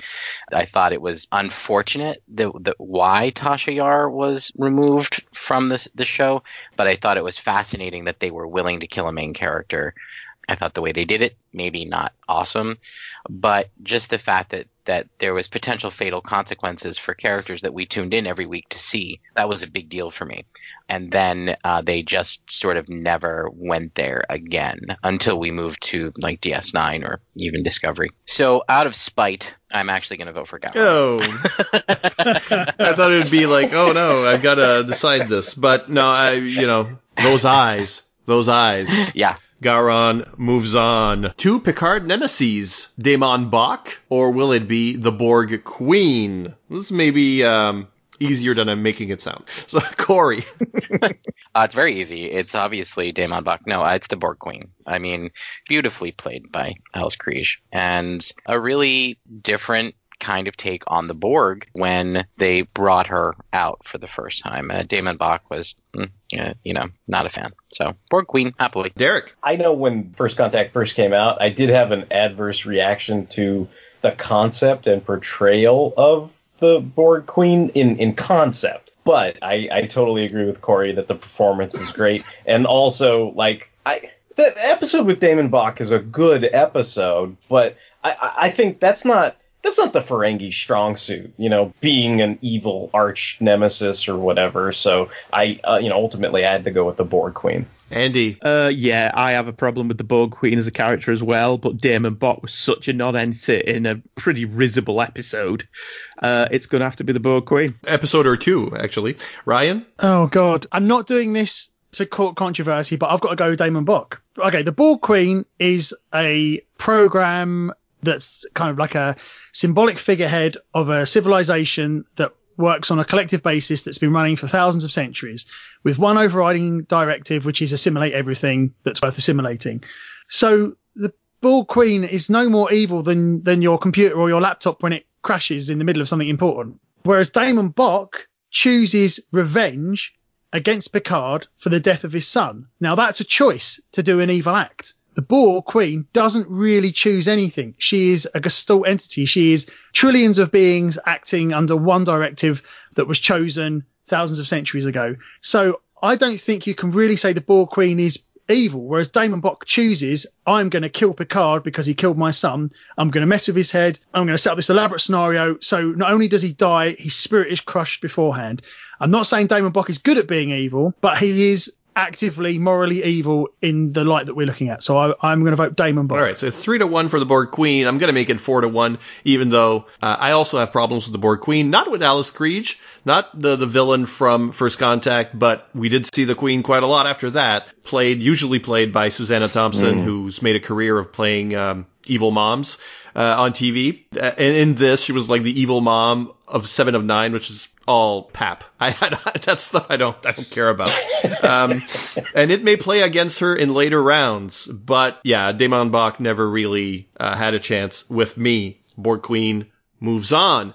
And the final matchup in this uh, chunk of the bracket uh, are two villains that made Picard question himself. That's a bit of the theme. Locutus and Gul Madred. So um, that's that may be uh, the toughest one for me. What do you think, Ryan? Actually, for, for me, this one's pretty clear cut. Locutus is not an entity that, that sort of chose anything for himself. He was abducted, assimilated, reprogrammed, given a new identity, and as Picard said, he had every shred of individuality removed. So Locutus is essentially no more evil than a, a gun being pointed at someone by another hand. Um, so there's there's no evil choice there. He's told that you'll say all this, you'll do all this, you are raising quality of life. Don't worry about it. This is your job. This is your raison d'etre.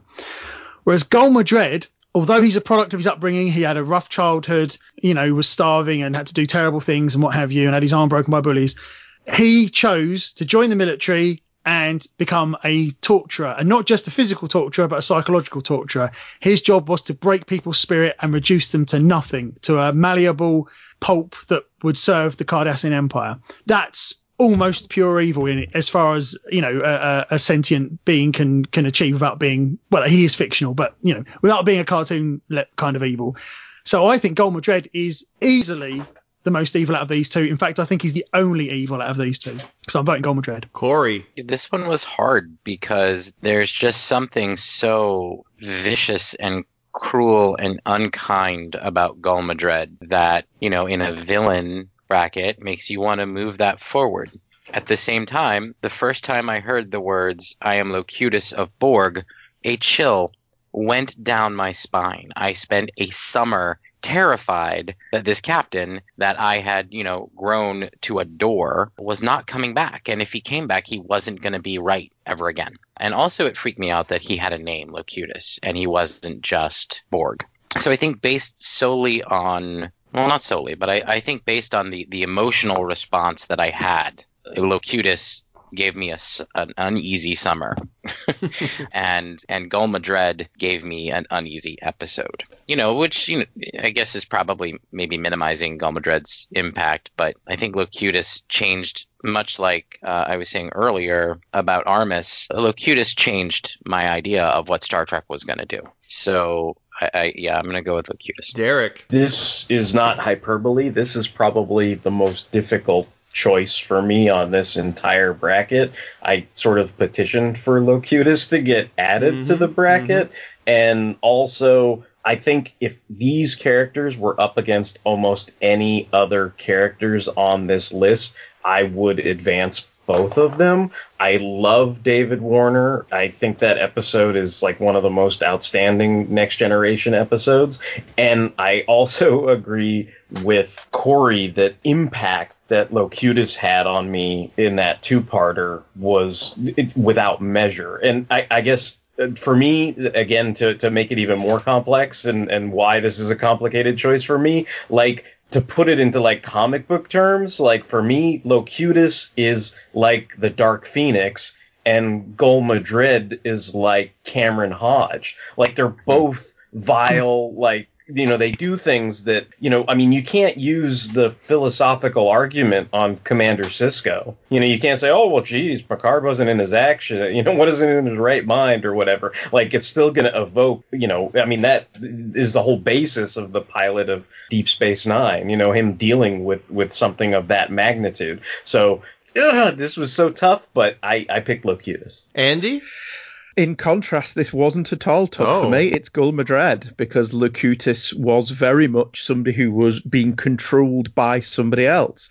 And whilst I agree that summer of the Best of Both Worlds Part 1 Erin was three months of, oh my god, I think Gul Madred is actually more evil because he's a more tangible kind of villain. Torture happens uh, in real life. And the fact that he was torturing our beloved captain, who we'd grown to know and love over six seasons at that point, makes him much more of a hissable bad guy without the connotations of that being a two dimensional bad guy, because he wasn't.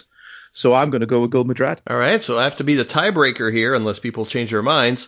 And this was tough, but at the start of the conversation, I decided and I said, well, I'm going to stick to my guns. Those guns are for Locutus because, you know, Derek sort of mentioned it, but without Locutus, there is no Deep Space Nine, which is, happens to be my favorite show. And the idea that, again, a bit like Voq, this is a monster inside, actually the monster outside with the hero inside, and the Locutus persona. Picard is trapped inside of that. There's also a psychological horror to it, and then as we find out in First Contact, that has stayed with him. He's having bad dreams about this. He still has that connection. He is still Locutus and haunted by those actions. And I mean, Wolf 359, uh, it, there's, there's a scope to that sort of, we might call him less of a villain, but more of a monster but I'm going with Locutus, which makes it three to two, unless someone wants to change their vote. Anyone? Uh, I know I'm not changing my vote, but I do want to point out that in England, BBC, because the stupid way they bought the episodes, they basically showed the best of both world part one. Well, season three, we saw it much later than America. So we said we so we had the best of both worlds part one. They didn't buy the rights for season four, only the first episode. So we didn't have a gap between part one of best of both worlds and part two. We just had part one, then part two, and that then we had no Star Trek for about over a year until they Yeah, sorted it out. 18 months Oh, before season no. four aired. Yeah, Yeah. but I was getting them from someone else. So I understand your votes now.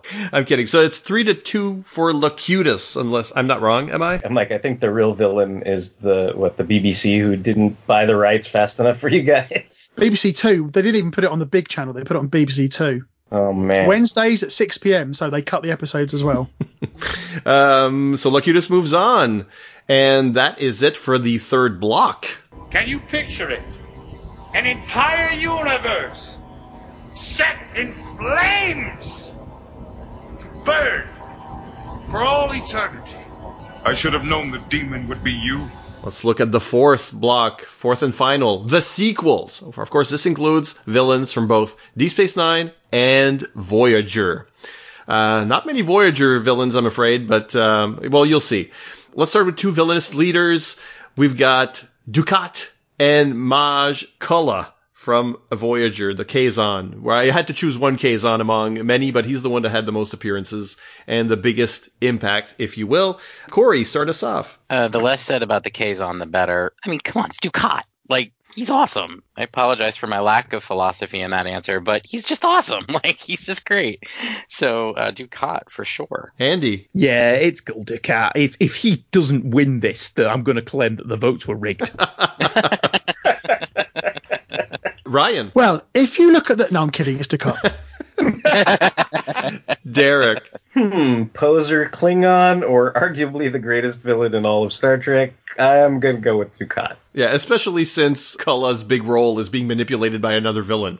Dukat wins it and moves on. Uh, well, two villains uh, now that, that Kira probably hates.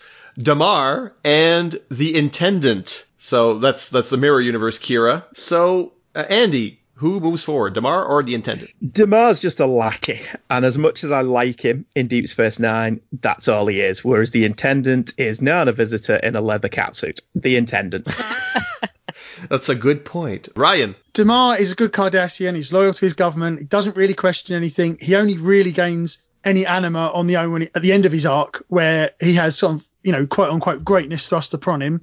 Whereas the intendant chooses to be evil and in fairness, yeah, leather catsuit intendant. Derek. Cardassian George Washington or the Intendant? I think I'm gonna go with the Intendant. Corey. Just to do it, I'm going to go with Damar. You know, I agree. He's more or less just a lackey, and he's probably a lot more, he's somebody that you can have a little bit more empathy for over the course of his story arc. But eh, since nobody else did, I will. You're welcome.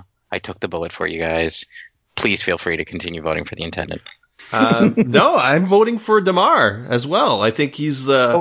I mean, he's he's more of a. He's not as smart as any of the other Cardassians, certainly, but he is just as big a bully. He's just more, you know, brunt force, uh, let's say. And I mean, he kills um, Tora Ziyal. I mean, he's very much a villain until they do turn him, and then even then, it's like he's he's being heroic with gritted teeth. I um, I think Damar has like a richer history from extra, you know, from glorified extra to uh, leader of the Cardassian Union. So uh, I am voting for Damar, which doesn't help anything. Uh, it is still the intendant moving on, unless someone wanted to change their vote, and they don't. Luther Sloan versus Brunt. Oh, that this, this is a strange one.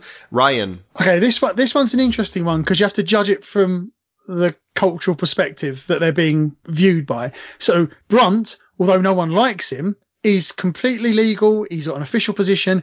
He's not doing anything illegal or anything like that. He is being a pure Ferengi. So the judgment of him being evil purely lies in the fact that Quark and Rom and what have you just don't like him because he's acting against them, which is not inherently evil. Whereas Luther Sloan, the view we get of him is basically through the eyes of Bashir and a little bit of O'Brien. And they don't like him because he's against their idea of the Federation. But again, Luther Sloan is completely legal. Section 31 is a completely legal entity.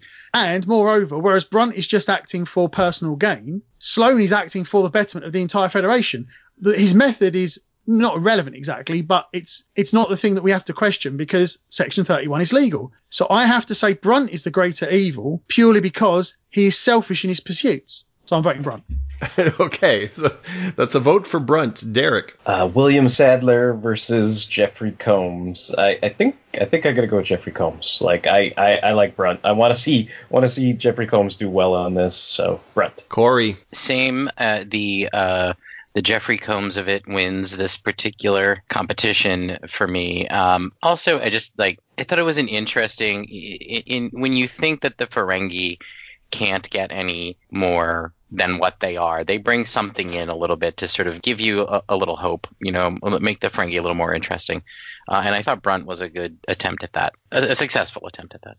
Uh, so, um, and also Jeffrey Combs, come on, he's great. Andy. Jeffrey Combs is great, but we've got Weyoun coming up. Um, so I'm going to go with Luther Sloan because I think Luther is the worst kind of adversary in that he thinks he's doing it for the right reasons, but how he's going about it are, are completely wrong.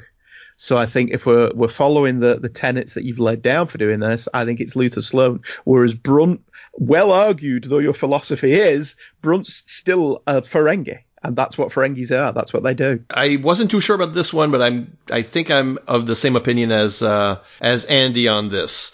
You know, metatextually, Luther Sloan introduced the idea of Section 31, which has a lot to answer for, let's say, uh, when it shows up again and again in, in, in prequels, and it's like this one-off idea seems to have taken over and sort of tainted the whole idea of the Federation, and Luther Sloan comes in with, you know, brings that baggage with him. So I think he is the more, the more villainous of the two, whereas any Ferengi villain is still going to be sort of a clown.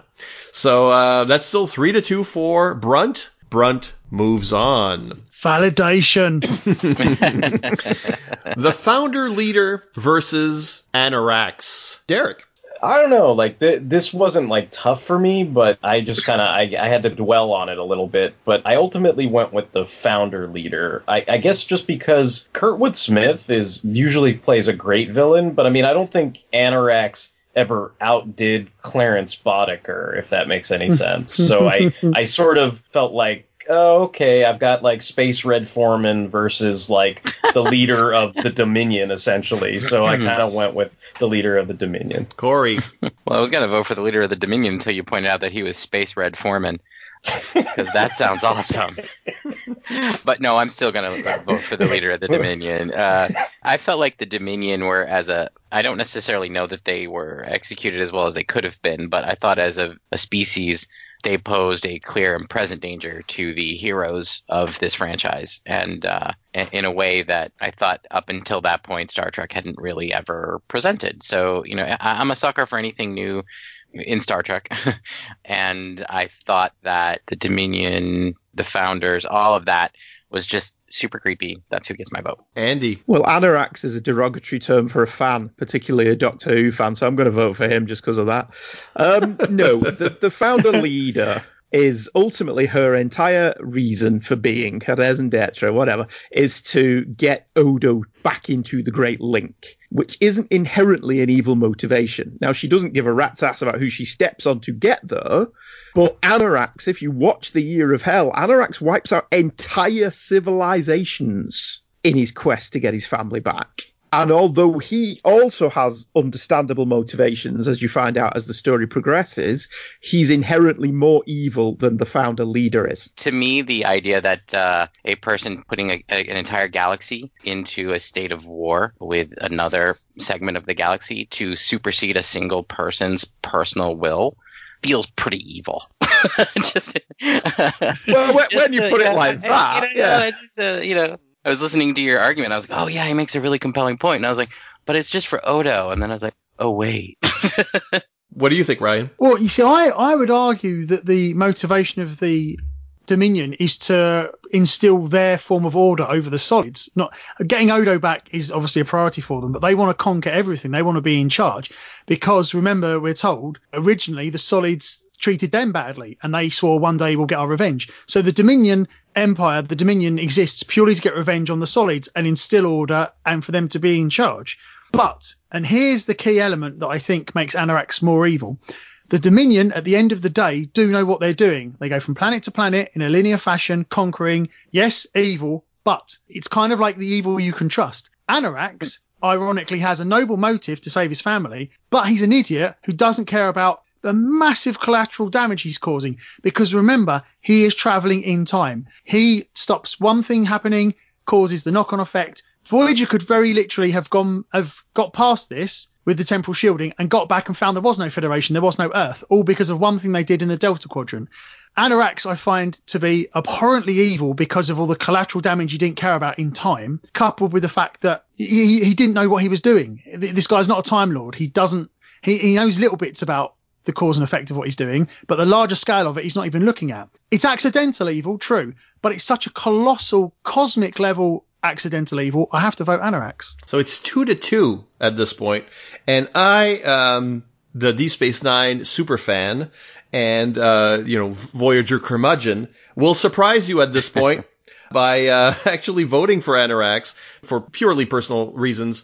I hate the founder leader character. I hate her so much. And one of the reasons I hate her is that anytime she's in an episode, she drags Odo down into this subplot that I did not like. Odo is a character that I like and then I don't like and then I love and then I hate. And she's very often the, the engine for that. This whole subplot about him and his people I do not care about. So every time she's in an episode of Deep Space Nine, she drags it down. Whereas I am not a big fan of Voyager, but the Year of Hell, that two-parter that deals with Annorax's actions, is the single best Voyager story. And so he uplifted that series to a level where I, well, I wish it was always like this. Well, I agree with my uh, colleagues from the Commonwealth. Yeah, he's not like destroying civilizations. He's making them unhappen. And I think that is a worse evil than anything you could do contemporaneously in one particular era. That would be three to two for Annorax unless someone changed their minds. I don't know if Andy was swayed by Corey's argument. No, his argument was was exceptionally well reasoned. I still think Annorax is wiping out entire civilizations largely because, as, as has been pointed out, he doesn't know what he's doing with it. So, yeah, the collateral damage there is far more impactful to me as a villain. Let's call this an upset. Annorax moves on. Uh, here's one that I doubt will be an upset. Gul Evek and Weyoun. So, Ryan. Everyone's going to hate me. Gul Evek? Yeah, yeah. Well, here's, here's, here's the thing. No, I'm joking. Of course, it's Weyoun. the thing is, again, they're both products of their society. Now, Gul Evek indirectly is responsible for the Maquis forming. So you could argue that's a greater evil. Also, I don't know which Weyoun we're talking about. So, you know, if it's the first Weyoun, definitely more evil. The thing is, Weyoun is literally genetically programmed to be a certain way. I would argue that apart from that one that, that is uh, treachery faith in the Great River, where that version of Weyoun is literally said he has gone wrong, he has malfunctioned, and has chosen to think that the war's bad. Weyouns don't have any free will. If you don't have free will, you can't be evil or good. You are just running a program. You do not have a choice. So the moral question is taken out of it. I'm slowly talking my way around to voting for Gul Evek again. Uh, I genuinely think Gul Evek is a military officer in a fascist regime. He is one of the space Nazis, but he cares about his family and doesn't want anyone else's family to die, which gives him a slight moral edge over Weyoun, who I suppose will order the death of every Cardassian because he's told to without questioning. So I'll vote Weyoun, but I don't like it. Andy. It's Weyoun. Corey. Uh, yeah, it, I will admit that briefly. Well, maybe I won't vote for Weyoun because that's a really good argument that you made on behalf of Gul I, I would say that I don't know that that necessarily being evil makes one a better villain because it's all a matter of perspective, right? Like we're supposed to be on the side of the Federation. That's where they put us. In that case, you know, Weyoun is a much bigger villain for us, a much bigger adversary. But also, this guy Jeffrey Combs played uh, Weyoun, and he's really good. Have you heard of him? He's really good. so Weyoun, Derek, Doctor Mordred for the win. Doctor Mordred. I mean Weyoun. of course, Weyoun. So of course, there's different Weyouns, uh, four, five, six. The concept of Weyoun is uh, going forward. Kai Winn and Karr. So Winn and Karr. Karr being the the Hirogen we decided to uh, to add to put the, on the list. Uh, he's the one in the episode where they dress up as uh, they capture Voyager and they use their holodecks to uh, impersonate, among other things, Nazis uh, and hunt down humans on the holographic um, system. So, who's the bigger villain? Sorry, I just think the fact you had to remind us the specific instances of his appearance Well, really tells quite a lot. it's less for you and more for uh, listeners who you know who might have missed an episode. Andy, See, for me, Carr was the evil prototype in Knight Rider. That's right. And uh, if he was on this list, I am voting for him, not only because he was voiced by Peter Cullen, but Carr was damn cool. He had a little yellow light instead of the red one. It was all it was great. Uh, but it's it's Kai Winn. okay, Corey. Kai Winn is despicable, despicable. Every like, there's just nothing. There's just no one I like less in all of Deep Space Nine than Kai Winn. So win. Derek. So because I'm never going to get a chance to talk about the Hirogen ever again, I just want to point out that I did enjoy that. That was one of the few antagonists on Star Trek Voyager that I did enjoy. I know they're just poser predators, but I kind of liked seeing the Voyager crew go up against poser predators. Having said that, Louise Fletcher, outstanding. I've never hated a character more with the passion of a thousand fiery suns than I have hated Kai Winn. So, and in a good way. oh yeah, yeah. Well, yeah. That, that's why she. That's why she advances. Yes. Ryan. Why do I do this to myself? Okay. Hmm. let's let's look at this from a human point of view here. Kai Winn is a corrupt religious leader. We know all about that. Fine. She's she's terrible. She's awful. And I agree. In terms of watching the characters, I hate her so much. I want to reach into the screen and just point my finger at her and wave it and say horrible things because I'm English and that's That's the extent of it. yeah, but the thing you've got to remember is is that Karr is from a species that exists purely to hunt other sentient species. Okay, they think nothing of breaking into Voyager and hmm. taking them all prisoner and making them slaves. And again, from the human perspective, let's not forget who Uh, did they side with symbolically on the holodeck. It wasn't the Romans or the Mongols. Who was it? It was the Nazis. Now, what represents the worst elements of humanity in our history than the Nazis? So I'm going to say because they went through the holodeck and went, these guys look like good role models. Let's see what we look like in iconic black. they decided to be Nazis. And for that, I think Winnie's just ambitious. She's monstrously corrupt. She uses religion, which she clearly doesn't actually believe in, although I think at the start she kind of wants to. She doesn't knowingly sell out Dukat to start with, but she comes round. So yes, she's a monster. She's a corrupt, but she's doing it for personal ambition, which is a much narrower evil than being the Nazis. So I have to say that because Karr, and I know we didn't see this, but I, I in my mind's eye, I'm thinking he went through the holodeck flip book and went, da da da. Oh, Nazis, yeah, they'll do. Let's look at what they did. Yeah, that seems palatable and acceptable. Let's dress up as Nazis. And so Karr, Nazi, Karr equals more evil. And the thing with that is, he went through the holodeck book and he looked at World War II and thought, "Yeah, we'll be them. We'll be the ones that lose." well, it's it's challenge, right? It's a game. Let's let's see if we can reverse history. Uh, which uh, you know, I'm just uh, no prizing. Um, no, it's it's got to be Kai Winn in this case for me as well. Potentially Final Four kind of character. You know, it's so slimy and so well acted and so well done. She moves on with four to one as far as votes go. Let's move on to oh another repeat. We've got a repeat from last time. Uh, was a hero, but maybe where we could decide he's a villain. Two villains really hiding in plain sight on Deep Space Nine: Elim Garak or the Bashir Changeling was actually on the show quite a lot. we just didn't know it. So Corey, Well, in much the, the same way as uh, the last time we did one of these brackets, I will do anything to see Garak win anything. Garak. Derek, Garak. Garak. No, he's great. He's awesome. Garak. Ryan, I've got to say the Bashir Changeling because he was willing to blow up not just Deep Space Nine, but the entire solar system. We've heard Garak talk about assassinations, but he's never done a one man genocide. And I think that makes the Bashir Changeling slightly more evil. Andy, Uh, I agree that that makes the Bashir Changeling slightly more evil, but I want Garak to go onto the to the ropes with this, so I'm going to vote Garak. and I'm gonna throw a vote Ryan's way with the Bashir Changeling. I like the infiltrator idea that, you know, like what else? What else did he do? Not just evil stuff, just, you know, just like pretending to be my friend, just having dinner with me. I'm O'Brien in the story. You know, just being privy to a lot of intimate business, whether that's as a doctor, as a friend or colleague, I think is, and, uh, Garak, I just decided that he was, I guess, heroic in my book. So, uh, I can't vote for him here, but, uh, three to two, that would be Garak moving on. And our final, final uh, fight in round one. Two villains related to the Maquis, Michael Eddington or Seska. Derek. Eddington. Deep Space Nine forever. Voyager. Boo. Eddington. All right, Ryan. Yeah, see, the- here's the thing, right? My philosophy throughout this entire voting has been who is more evil, who's the who's the villain, as opposed to what actor do I like or which character do I like the most.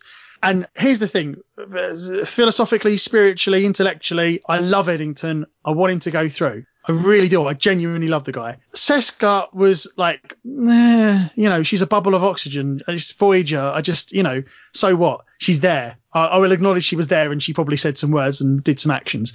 And I can't bring myself to vote for Voyager, so I'm going to have to break my code and vote Eddington because I cannot vote for a Voyager character. I'm sorry. Andy. I'm going to vote for Michael Eddington purely because, again, he's not evil. He thinks he's doing the right thing. He has exceptionally good motivations for doing what he's doing, but he gets under the skin of Commander Sisko, or was he Captain Sisko at that point? I think he was Captain, wasn't he? He gets under Sisko's skin so wonderfully in that little mini art that he's on that it just does such wonderful things for the show and for Avery Brooks as an actor.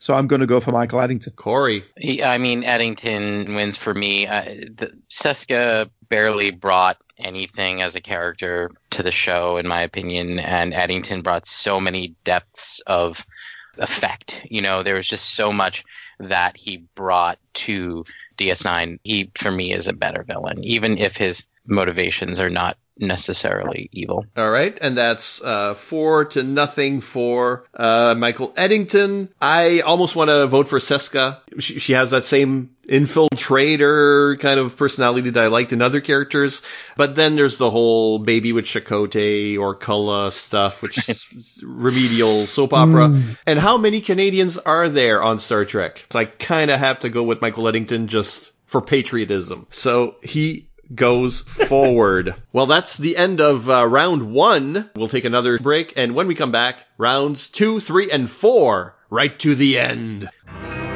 The Fantastic Cast is your guide to the Fantastic Four from the beginning of the Marvel Age of Comics. Each week, Steve Lacey and Andy Leyland cover each issue, spin off, guest appearance, and cameo of Marvel's first family. And in 2019, we begin our journey through the neon decade, the 1980s. Join us as we cover all time classic runs from John Byrne and Walt Simonson. She Hulk and Sharon Ventura join the Fantastic Four. The Invisible Girl No More. Here comes the Invisible Woman. Spin off series including Marvel 2 in 1 and The Thing. Marvel's Secret Wars, The Trial of Reed Richards, and more.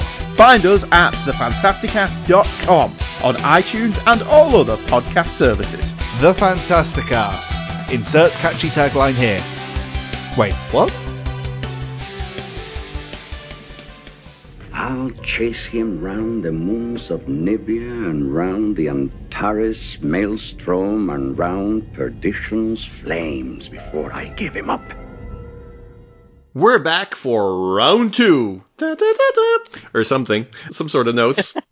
so uh, we're going back to uh, the, the start of the, the bracket and looking at the new matchups that that has created. For example, Khan versus the Romulan commander. So does Khan uh, or uh, does she move on Derek? Khan is my pick. Without surprise, based on your previous comments. Corey. So I feel like Khan's going to win this. So I'm going to vote for the female Romulan commander because I think that she is interesting and she deserves the representation, you know, of that. That being said, I'm voting for her because I feel like I'm pretty comfortable that the right person's going to move on. From experience, you know that's dangerous. I do. You're right. You're right. Is, but now we can change our vote again. So also there's okay, that. Ryan. I'm going to vote for the female Romulan commander as well because Khan is driven mad with grief after his wife exploded. And you could argue that he's legitimately driven insane and has a desire for revenge. Whereas the female Romulan commander has all her faculties. She could rebel against the Romulan order. She flirts with Spock, etc. But she doesn't. She chooses the banality of evil, and I think that's a greater evil. Andy. I was going to vote for the Romulan commander as well because I thought Khan was a shoe in to win, but I actually do find the Romulan commander to be a fascinating character. So you are voting for the Romulan commander? Yeah, I'm going to stick with that. Okay, well, I'm going to vote Khan. oh. Uh, well, it doesn't matter, right? Uh, Isn't it like three to two right now for the Romulan commander? But I still think Khan is responsible for one of the better Star Trek films.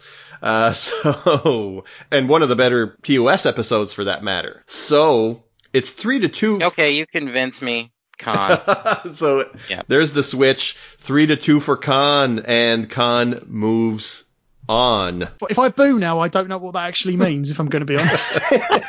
and that's exactly how I like it. Then we've got Harry Mudd versus V'ger. Harry Mudd versus V'ger. Corey. I'm gonna go with V'ger. Uh, again, I really truly adore um, Star Trek: The Motion Picture. I think V'ger is a, an interesting antagonist. Harry Mudd is fun briefly, but between Harry Mudd and V'ger, it's gonna go for V'ger. Non sequitur. Ryan. I have to vote Harry Mudd because I cannot philosophically, in any way, shape, or form, recognize V'ger as being evil apart from the two and a half hours of my life it sucked away from me with the motion picture. You've only lost Uh, two and a half hours to this movie. Yeah, I've lost a lot more than that. I can't remember. It's all a blur. What about the sleep intervals, the hibernation in between the two hours? Oh, Andy, Andy. Uh, Harry Mudd's just an irritant, isn't he? And V'ger's cool, so I'm going for V'ger. Non sequitur. Derek. Well, we've got we've got a kind of chubby carbon unit and the, the guy that calls people carbon units. But I, I'm gonna go with V'ger. I kind of Oh my god. Oh man, I wanted the buck to stop here. V'ger beat my Nomad and I'm not happy about it. And yet V'ger gets three to two and would move on. Again, a very confused boo, but I don't know what it means. I would just like to request that every time you say non sequitur, you follow it up with an actual non sequitur. I just, I just feel like you, you know, under promise, over deliver kind of thing. Yeah, I'm doing dash non sequitur and you want me to do non sequitur colon. Exactly right. Kor versus Kang. So we get actually the, the two big TOS Klingons here together. Uh, Ryan. Uh, I got a side with Kor. He's the Dahar master, and I found him more fun. Aren't they all Dahar masters? Yeah, but Kor always says he's a Dahar master, which I think means he's slightly more master of Dahar. He's the Hariest. He's like, you know, he's the Dahariest, yeah, by far. So Andy. Kor because Errand of Mercy is much better than Day of the Dove. There you go. Derek. he, he is the Moe of the Three Stooges, so Kor Kor all the way. And Corey. Kor, yeah. I, uh, for all the reasons stated before. Also, the first syllable of my name sounds the same. Kor moves on. I cannot disagree. Krug versus Chang. Andy. This one's difficult, isn't it? It is. Uh, oh, I love Christopher Plummer. Ultimately, I'm going to go with Christopher Lloyd because I think Kruge chewed the scenery better, but crucially had more of an impact in the inadvertent destruction of the Enterprise and the death of Kirk's son. Derek. I like Chang, but I think Chang is an off-model Klingon per se, like an exception to the rule, and I think I think Kruge is is the rule, like kind of what Andy was talking about earlier, like that he exemplifies the quote unquote best of villainous Klingons. So, and you know, he he was in some sense successful in things. You know, he he he killed Kirk's son or had Kirk's son killed. He he was like you said responsible for the destruction of the Enterprise. He played a part in that. So for all those reasons and the fact that Christopher Lloyd delivered an excellent performance that's always going to be etched in my mind, it's going to be Kruge. Crugy. I mean Corey. um, this one's really complicated for me. I, on the one hand, I, I think Kruge, eh, you know, from a personal point of view, creates a, a more compelling villain. On the other hand, from a sort of in-universe pivot, I want to say that Chang maybe is born at the right time in history because I feel like the undiscovered country, the Federation pivots, it changes, and and a lot of that has to do with Chang and his workings. I, I'm going to go with Chang on this. Okay. Uh, and and I think because I like the Federation more after he is defeated than before. Ryan. I'm going to go with Krug because if you think about it, Krug, like you said, kills Kirk's son, which does break him, is responsible for the destruction of the Enterprise, which symbolically must have been a huge blow for the fleet, even though it wasn't particularly active. Plus, he killed a giant worm, which is very impressive. That was Chang not only fails in his mission, but inadvertently solidifies Klingon Federation relations for centuries to come. So we should really thank Chang. Chang is accidentally a bit of a hero of the Khitomer Accords. So I'm voting Krug. And uh, that's uh, that's one vote for Chang for now. And though, uh, of course, Undiscovered Country I, I love better than The Search for Spock, I'm still voting for Krug in this instant uh, for all the reasons already stated. So Krug or Kruge, well, I think he pronounces Krug on the. Sh- I'm not sure. Uh, moves on, moves on. Let's not follow the same order we did earlier and move immediately to the next generation. And uh, we'll look at Tomalak versus Lore. Andy. Tomalak. Picard needed a good adversary, and I think arguably he didn't really get one because Q's more of a trickster, Loki kind of character, and Tomalak could have been that bad guy if we'd have had more of him.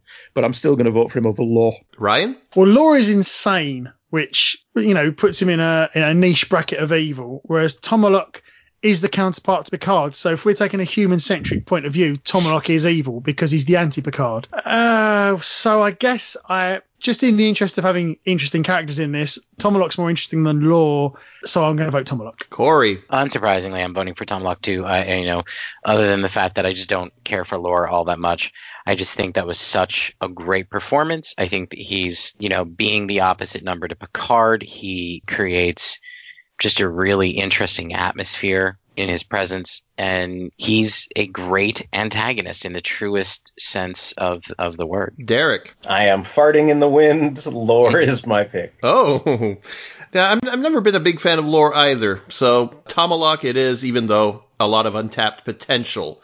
And four to one, Tomalak moves on. What about Duras versus Q, Derek? I went with Q. I don't know if there's much rationale for that other than I think Q has a lot more importance in the grander scheme of Star Trek than Duras does. I mean, I did I did feel an intense sense of satisfaction when he was finally dispatched, but I, I think when when you weigh the two, you know, in the scale, I think Q topples the scale more than than Duras does. Andy. Yeah, I'm going to go with Q. It was always fun when he showed up, even when the episodes were less than stellar. Um, Ryan? Well, in terms of entertainment, I want to vote Q. But in terms of evil and villainy, I've got to vote Duras because it's a recognisable, tangible evil. Again, as I said before, he's a Judas. He betrays his entire people for the sake of personal power. Q, like you said, is a trickster. He's playing cosmic chess with the universe, whatever. Not necessarily evil. So I've got to vote Duras. Corey. Q. He's just better. And I will vote Q as well, as I said before. I really didn't like Duras.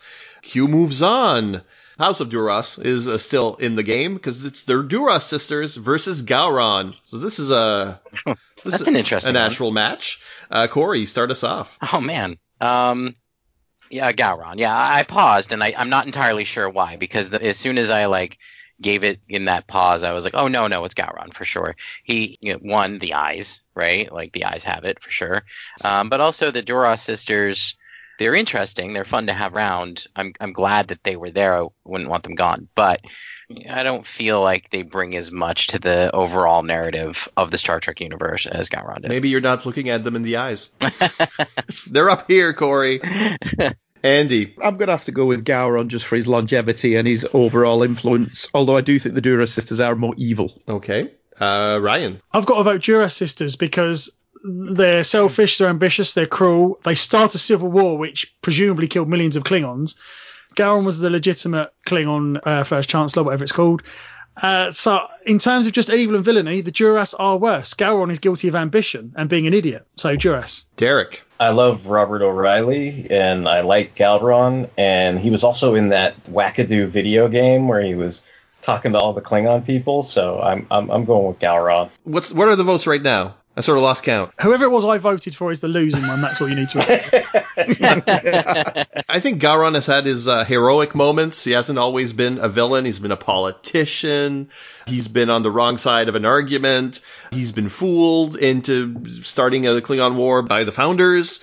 While the Duras sisters have been more consistent rascals, I do like that they're uh, unique, that they're sisters, they're like partners in crime, all of that. So I'm gonna throw my vote to the Duras sisters, but Gowron would win it three to two. Similar matchup, I guess. The Borg Queen versus Locutus. Ryan. well, I suppose if the Borg Queen is the quote unquote person that runs the show with the Borg, Locutus is just a drone, even if he's a special one. So I've got to vote Borg Queen, unfortunately. Corey. Well, I don't know because if you if you consider that all of the Borg are essentially, uh, in a way, not responsible for them for themselves because they're collective, it's hard to say one is more evil than the other. Um, gosh, this was easier when I was just like, which one looked cooler.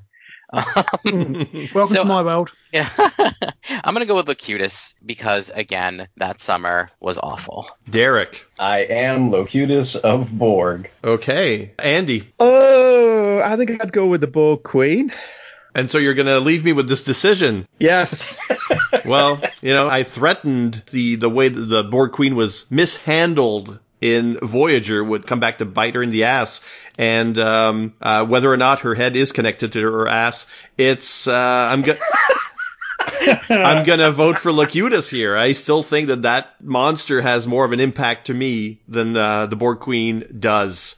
Latecomer and retcon as she is. So Locutus moves on. Locutus is doing way better than Captain Picard, by the way, in the previous bracket. That's right. And I will admit that there is an element of guilt on my part for you know uh, that Locutus is doing so well here. I've reconnected with a lot of Patrick Stewart Picard episodes uh, since the last bracket, and I've oh man, I, I sort of uh, I stand by my vote back then, but I still think that Patrick Stewart got the short end of the stick, and that was my fault. So let's go back in time to the prequels. And uh, Corey, you're going to start us off uh, with the Discovery version of Harry Mudd versus Mr. Paxton. Well, it surprises me to say so uh, because I don't have much appreciation for Enterprise, but it, it's going to be John F. Paxton for me. He's a more compelling villain than Harry Mudd in Discovery. I, I like Rainn Wilson's portrayal of Harry Mudd very much. I enjoy him as an antagonist. I like having him around, and, just in terms of villainy if you want to put a villain uh, up against another villain, Paxton is better at it. so I guess in this one instance, I'm going to go with uh, Paxton. Derek. I still stand by what I said earlier. I knew Mudd wasn't going to succeed in the original sins bracket, so I, I kind of felt bad for him. So I'm I'm continuing to vote Mudd just to give him some representation in the the prequel thread. All right. Uh, Andy? I am also going to vote for Paxton. I do think he's more compelling as a villain. Uh, Ryan? Yeah, Harry Mudd is just Star Trek's Han Solo gone a bit wrong in middle age, so I've got to vote Paxton. uh, you just made him cooler.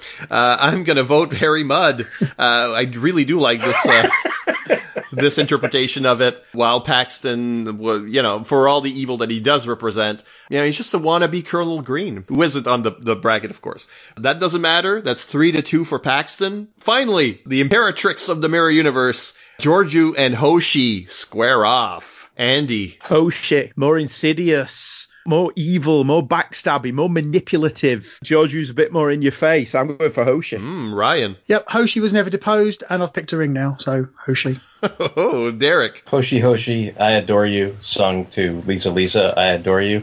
But yeah, like Hoshi definitely, she, my, my rationale for this is kind of what was already mentioned. Like, Georgiou lost control of her empire, and to my knowledge, Hoshi never did. So Hoshi all the way. Corey. I mean, in fairness, Hoshi's show got canceled after four seasons. So it, no, Georgiou, she's just better. like no, I, I can't even.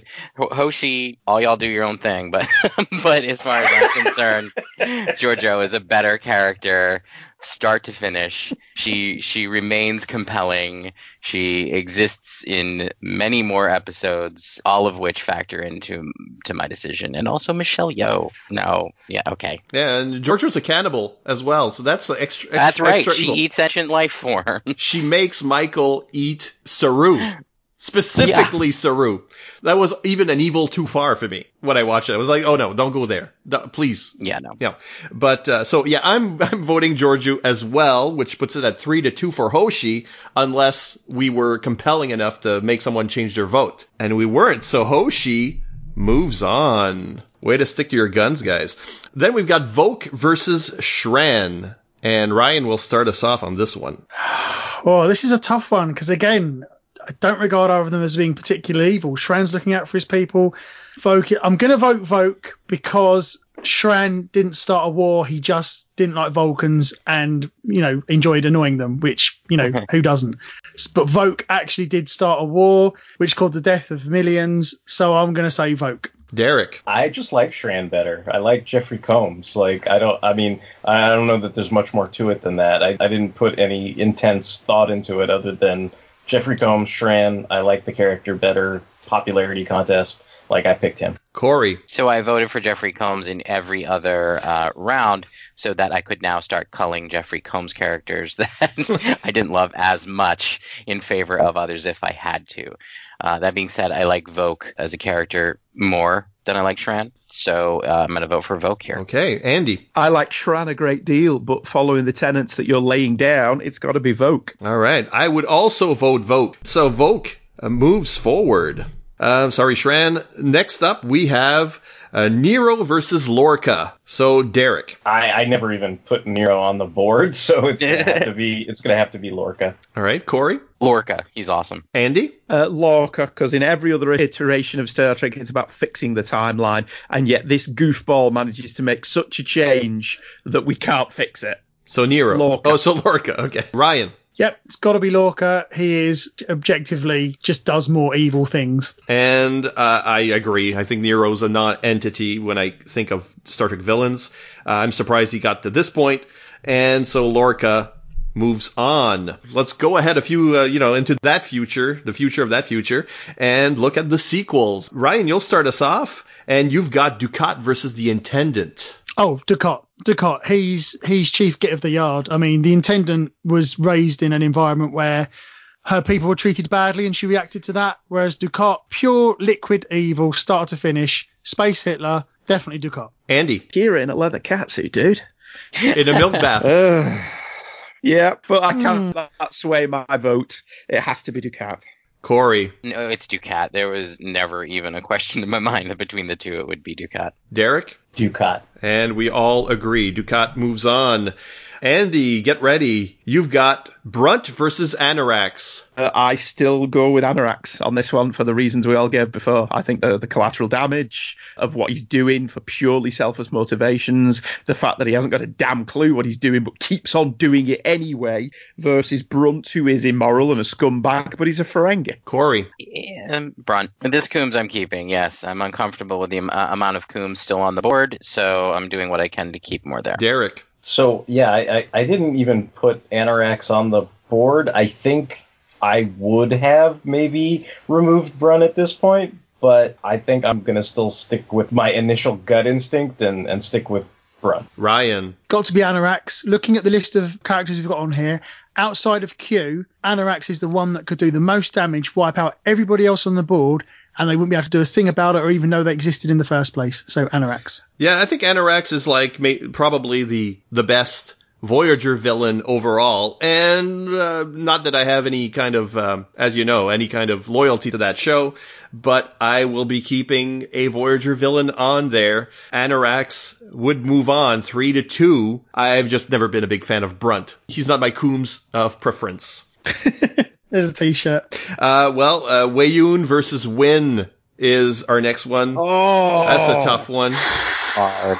So, well, let's torture Corey. Oh man, I am the Gul Madred of the show. there There are are four four Combs. Combs. All right, so uh, I'm gonna go with Winn. I, I just I have not ever hated a recurring villain in Star Trek as much as I hated Winn and Weyoun. This sucks, man.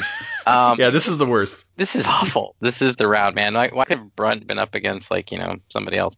Um, the only reason between the two that I would choose Weyoun is because of it's Jeffrey Combs. Uh, That being said, in this one instance, I'm going to ignore my instinct. I'm going to go with Winn. She's better. She's horrible. Uh, she's just an awful villain. I hated watching her and loved hating Winn all the time. Derek. I was trying to play the long game with Jeffrey, but it's, it's, it's not going to work out because, you know, I'm an American. So going back to the whole Ryan wanted to wag his finger at Louise Fletcher through the TV set, I actually I, I do to- apologise for that. That was um that was unconscionable behaviour. Sorry. I was just about to say I, I wanted to strangle Louise Fletcher through the TV screen. So that definitely elevates her performance and and as a quote unquote villainous character, you know that that bumps her up on my bracket. Ryan. It's interesting the religious dichotomy because Weyoun just wants the approval of his gods who are tangible and in front of him, and he's doing his best to get that. And Winn has been praying for years to her gods who have ignored her and not said anything to her. And the end result is Weyoun stays loyal and does his job and gets occasional praise, and Winn becomes incredibly corrupt. So I have to vote Winn, uh, although, you know, in fairness, I think the moral of the story is, is that religion is bad in Star Trek. So Winn. Andy. Yeah, it's got to be Kai Winn, hasn't it? I have to agree. I vote Winn on this, even though Weyoun is a, a, a great bunch of characters. Uh, and I loved how, you know, Jeffrey Combs changed, tweaked the character with every clone to make it slight, well, not just him, but the writers to make it slightly different. But yeah, I mean, Winn is a powerhouse here. Winn for the win. Hmm. Finally, for round two, we have Michael Eddington versus Garak. Derek, you get to possibly defend Garak here because I know he's one of your favorites. Yeah, I do like Garak. I, I mean, I mean, I picked Garak, so I, I mean, I, I don't need to draw it out or anything. Like Garak is the one who would I would elevate between the two. I mean, I, I, I think there are good things about Eddington as well, but for me, I just think Garak is my more preferred character in in Deep Space Nine. Brian. I've got to vote Garak, even though I love Eddington. The fact is, I'm hard pressed to think of an act that Eddington carried out that was genuinely, look, that's an evil act, objectively, or, or arguably even. Whereas Garak has assassinated, poisoned, tortured, etc., etc. And not only that, but he enjoyed it, which makes him more of a villain, which means I've got to vote Garak. Andy? Uh, it's got to be plain simple Garak. Corey. Yeah, all of the things that were said about Garak, plus the fact that he just lies constantly every day for years. Like, also, the next round would be Garak versus Kai Wynn, and that would be awesome to see. So, so I definitely, I always was going to vote for Garak, but I definitely am voting for Garak. Well, I don't think Garak should be on the bracket anymore, you know, by round three. Yeah, Michael Eddington doesn't hold a candle to him, so I will also vote Garak. I think that's a bit of a quirk of the brackets, but there you go. Garak moves on. Let's not waste any time and go right into round three. Da, da, da, da. I think that's a Six Million Dollar Man theme, actually, you're going into. Yeah. Pretty, pretty. Derek, you start us off. Let's go chronological this time. Uh, we start with the prequels, and it's Paxton versus Hoshi. Oh, Hoshi. Hoshi all the way, man. Like, Hoshi. Corey. No, uh, uh, just out of pure spite, I'm voting for Paxton in this round. that should be Georgiou versus Paxton, and it should be a no-brainer. All right, so uh, one vote each. Ryan. Here's the thing. Okay, Paxton, by known philosophy, is objectively more evil. We know what he wants, and it's small-minded and ignorant and evil. Whereas Hoshi has climbed through the ranks and has done a great deal of evil in an evil empire. So it's a lot easier for her to do evil, but she becomes Mirror Universe Emperor. And I think we can quite easily infer from that she's going to do a lot more evil than Paxton potentially could have. So Hoshi. Okay, two to one. Uh, Andy. Uh, yeah, I, I normally I would go for Paxton on this, but I think Hoshi is in a position at the end of that episode to do more damage. So I'm going with Hoshi. Three to one for Hoshi, and uh, I'll throw my vote in with uh, the the pack. And Hoshi moves on, although I completely agree with Corey's assessment that this should be Georgiou's slot. If Hoshi wins this, I just want you all to remember. But you thought Nazis weren't that bad, so, you know. we thought alien Nazis weren't that bad, not real Nazis. Yeah, no, good. Okay, good. Good. You tell yourself that. You tell yourself that. Whatever gets me through the night. The discovery fight here is Voq versus Lorca. Corey. Oh, wow. That is harder than I thought it was going to be. Uh, I'm going to go with Lorca. Lorca. Yeah. I mean, I mean, if we're talking about just sheer villainy, it's, it's going to be Lorca. Ryan? Well, here's the thing. Voq started a war for cultural supremacy. Lorca wanted to take control of an empire that had already won its cultural supremacy, but wanted to keep on crushing other races. Mm, yeah, I've got to go. In the end, I've got to go Lorca because it just seems like he was worse. He would have done worse. Andy. Yeah, I think Lorca would have done much worse had he been left to his own devices. Plus, Jason Isaacs. Derek. Yeah, Lorca. Voq again was not really on the board for me, so so Lorca. And uh, I agree. Lorca is the bigger villain. Lorca moves on. Original Sins. That's the next era. Ryan, uh, start us off. Khan versus V'ger. okay. Hmm. Let me think. Let me mull this over. Let me. Uh, I think Nietzsche said it best when he said Khan. you sure that wasn't William Shatner? Ethnically the Are same. Are you sure people. they're not the same? I was going to say it's easy to get the two confused. Andy, what about you? I love Star Trek the motion picture, but it's got to be Khan. Derek. Revenge is a dish best served cold, and it is very cold in space. Corey. Um, I'm st- uh, hmm. so I feel like Khan exists to sort of address the issues that people have with Star Trek the motion picture. As a fan of Star Trek the motion picture, I feel like uh, this is a hill I should probably die on and just go like V'ger. But I don't know. I don't know if I, my my skin is that thick. Nope. What the hell? V'ger. Sure. Take that. And now we. I want to change my vote to V'ger. I'm I'm sticking. I'm having solidarity with the fellow Star Trek the motion picture fan. Okay, so it's two to two actually at this point. Non sequitur. And we're and we're seeing just how you know a villain is created because Corey started out as one of our friends and now Oh dear. he, he's the villain of the bracket. Yeah, I think you guys should go and merge with the creator. But the buck stops here. Nomad's revenge. Khan moves on. Yay! Uh, Kor versus Kruge. Again, we're in the Klingon section. Uh, let's start with Andy. I love Kruge. Kor's not as two dimensional. I'm going with Kor. Ryan? Kruge is a return to traditional Klingon values. I vote Kruge. Make Klingon great again. Uh, Derek. I, I have never been made more unconfident in how to pronounce a Klingon's name, but I'm gonna go with I'm gonna go with Kruge. Corey. Hoshi. that is not one of the choices. Then uh, the one that Christopher Lloyd played. However you pronounce his name. Yeah, I think it's. I'm pretty sure it's Kruge, but um, I thought it was Kruge when I started today, and now I don't know what to, what ended up. well, I have to agree, and it really doesn't matter. So four to one, Kruge moves on. Next generation. Who wins between Tomalak and Q, Ryan? Oh, that's a stinker. Okay, look, Tomalak is a Romulan for Romulans. He promotes the Romulan Empire. He's for every Romulan, every man, woman, and child in that empire. Q is out for himself, which is selfish, but he doesn't have an expansionist agenda. I say Tomalak. Okay, Derek. What what letter comes after P? Oh yeah, Q. Corey. I think just uh, based on yeah, I'm gonna go with Tomalak. Actually, that single performance with that character it was really compelling, and not that Q wasn't, but by the end of Q as a character, he'd really become much more of a hero. As you said, he's kind of saved the universe and all good things. And, you know, I love John de Lancie very much, but that I, I think that uh, Tomalak makes for a more compelling villain. Andy. I agree entirely. I think Tomalak is a much more compelling a villain, adversary, antagonist, whatever you want to call it. Q's just a free roaming agent of chaos. Tomalak. But chaos is a type of villainy.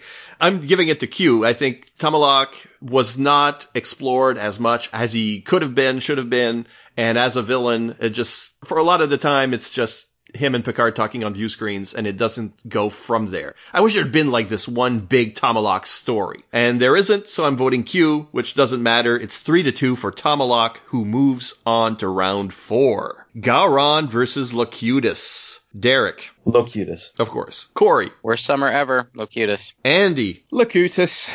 Ryan. Gowron. Locutus is no more evil than your arm or your leg. You don't know my arm or my leg. Uh, Remember, we liked Nazis. So. you raise a fair point, and Locutus does wear a lot of iconic black leather. So, um, in those two, I'm afraid that I felt like Gowron moved on precipitously, but probably shouldn't have been this high up. So Locutus while at this point I might cut him off, I can't because he doesn't have the competition. Locutus moves on.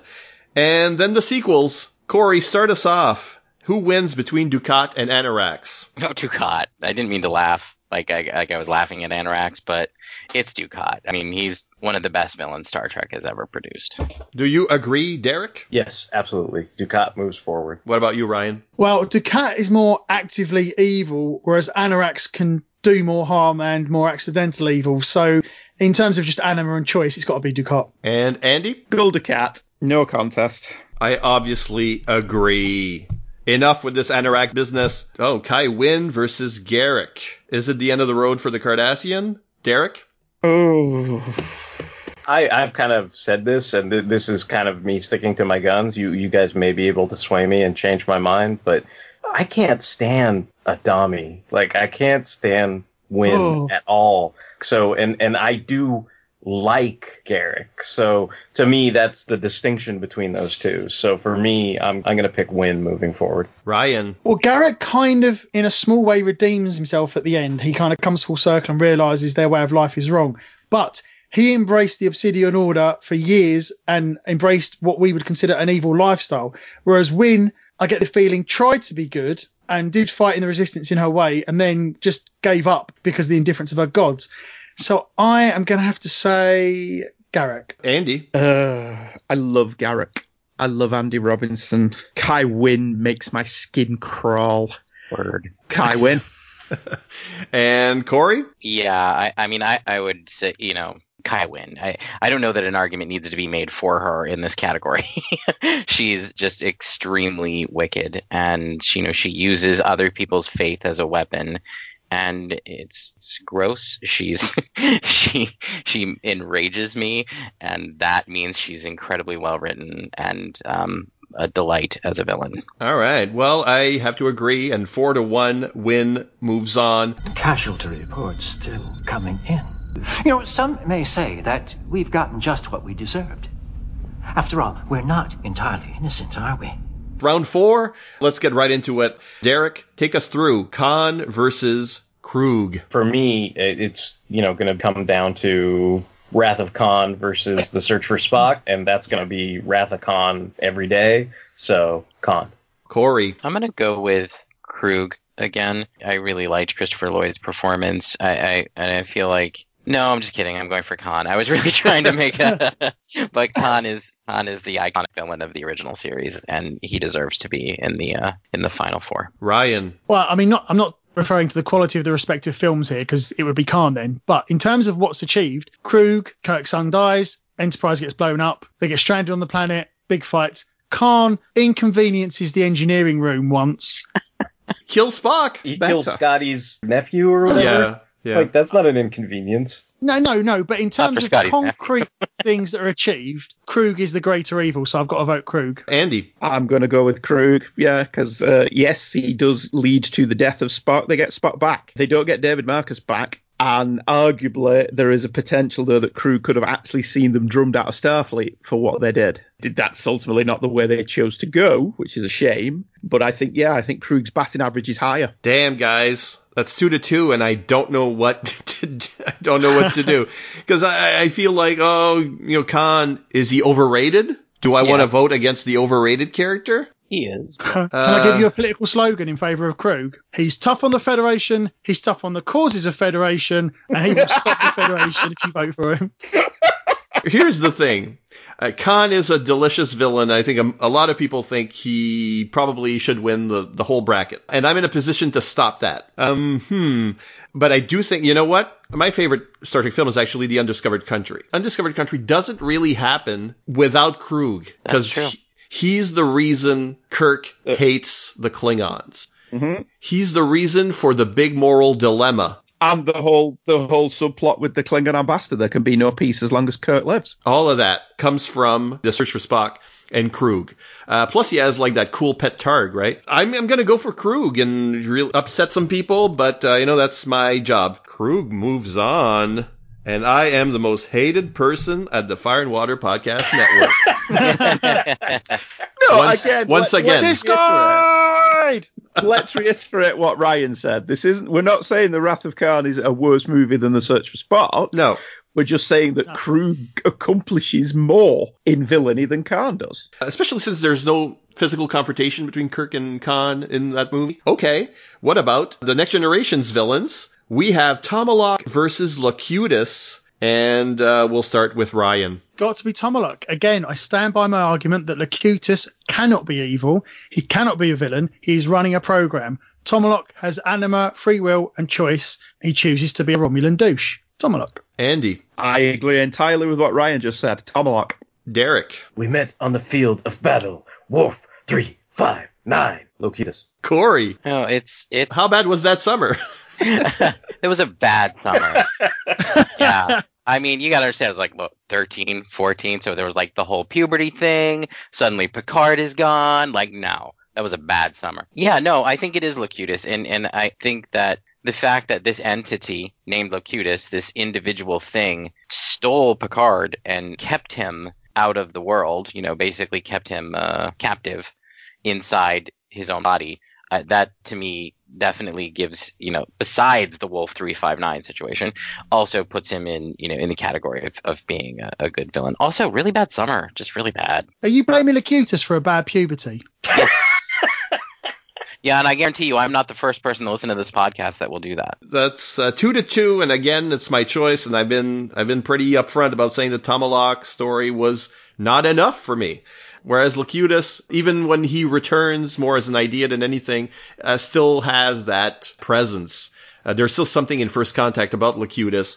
Uh, if that my choice is one of these two, then Locutus it has to be three to two. The prequels: Hoshi versus Lorca. So it's a mirror universe bracket. Uh, Andy, start us off. I think it's Lorca this one, to be honest with you. Derek? I'm I'm still sticking with Hoshi. Oh, geez. Is it the midriff? I just don't understand. Uh, Corey. Uh, it's Lorca. Of course, it's Lorca. You know, you know, it's it's interesting. When I sat down to do this, I was like, "Oh, Lorca's not, you know, whatever, so bad." Uh, you know, but then the more other people have argued for him, you know, and and one of the things that I hadn't thought about, he's a bit of a groomer, and there's nothing worse than that. like, that's pretty much awful. So yeah, Lorca. Ryan. Well, well, this is a tough one. This is this is uh, tugging on my heartstrings. Hoshi, we know for a fact, kills what maybe two people that we know of. We've got a long laundry list of what Gabriel Lorca has done. So statistically, he is more evil in that sense. If we're going, because we can't go by what Hoshi might do afterwards. So I've got to vote Lorca. Sorry, wait for me, my love. I have to vote Lorca as well. Like Tomalak, there's just not enough material for Hoshi to move on at this point and to be called one of the top four uh, Star Trek villains. But Lorca eh, might just have a shot. So Lorca will move on. Winn versus Dukat. I'm asking Andy. Can I call you a bastard for that? I'm the secret villain of the bracket. You're all looking at Corey, but uh, yeah. This one's not at all easy. I mean, the others, I think I can make a compelling case for each one of my picks. But this one, oh,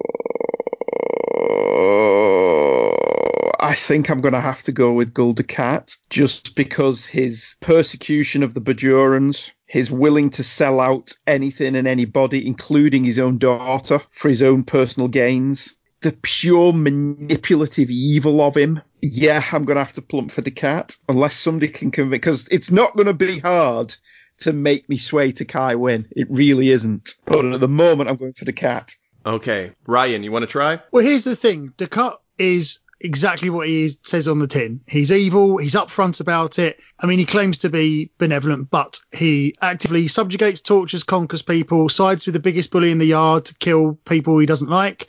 Fine. You know what's going on with him. But Winn is a wolf in sheep's clothing. She uses the opiate of the masses, religion. And remember, Bajor is a monotheistic culture in the sense that there are no other religions on Bajor, and they've got legitimate actual proof that their gods exist. And Winn uses that. She uses indelible proof to manipulate everybody on the planet to get what she wants. So I would argue she's a far more insidious evil than Dukat, because Dukat will just kill you, whereas Winn will turn your life upside down and subjugate you and have you questioning everything and being completely subservient to her. Corey. Yeah, I, I agree. I, there's something a little bit less unsettling about a autocratic dictatorial regime than there is about an autocratic dictatorial faith. N- neither is particularly easy to live with. One, I can, I get it. right in terms of I get how they're they moved through through sheer force of brute strength. Uh, the other one they are weaponizing innocent people and their faith and I that to me is is, is just so much more vulgar. And also I hate Kai Winn, so Kai Winn. Derek.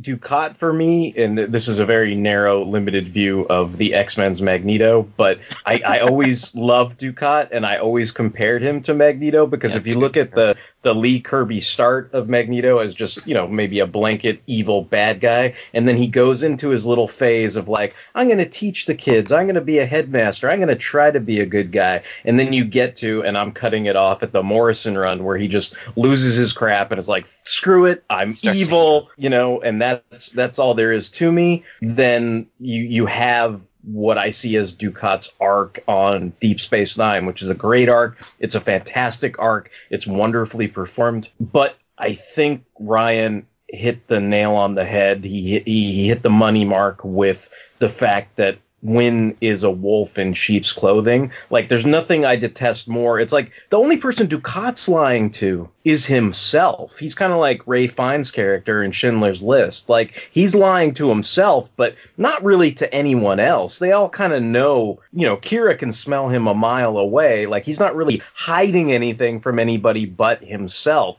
Whereas Winn, Winn's trying to pretend to be your your friend is trying to pretend to be your religious mentor or or pastor or whatever and she's totally actually doing it not out of any sense of altruism, not out of any sense of genuinely wanting to help her people. I mean, and and you see that turn when it's like, if my gods that I've supposedly devoted my entire life will not have me, I will take the Pa Wraiths. Like ultimately, she's lying to herself and everybody else because ultimately, all she really wanted was power, not any sense of trying to help somebody. And I think that's why all these terms that everybody's been throwing around that they she makes their skin crawl, that people detest her, you know, that she's just unconscionable. All those things I think apply to Winn, and, and that's why I would advocate moving Winn forward. I was uh, I was going to go with Dukat. So three to two to, for Winn. Dukat because he keeps reinventing himself, whether he's a tyrant or whether he's like this uh, sort of antagonistic politician, whether he's like a rebel, ingratiates himself with the heroes and ingratiates himself with the Dominion, and eventually becomes like the Pa Wraith avatar. I mean, this guy's done it all. And at the end of the day, he's the one that gets rid of Winn. You know, she doesn't succeed where he does, and then eventually, of course, Uh, he has to be defeated by the Sisko. But I think that's the real story of Deep Space Nine. And she's sort of doing her own thing, is not as central a villain. I'm giving it to Dukat. Now, I know Andy was on the cusp, but he might have been swayed to Winn, so I don't know what the actual score is. Right now, it's three to two for Winn. Anyone want to change their vote? Yeah, go on. Yeah, you have convinced me that Winn is the evil of the evils. there was barely anything in it anyway. So yeah, I'm going to go for Kai Winn. So a big upset, I think, for uh, the folks listening. Winn moves forward and not Dukat, who was, I have to say, like a favorite for the top two. So Winn moves on. And so we have a top four now, composed of Krug, Lorca, Locutus, and Kai Winn. Wow. That's our top four.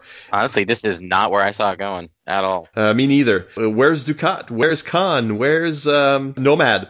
So Where's Q? you know exactly where no. All right, well, let's uh, pair them off and have them fight out in round five. That is getting so high pitched.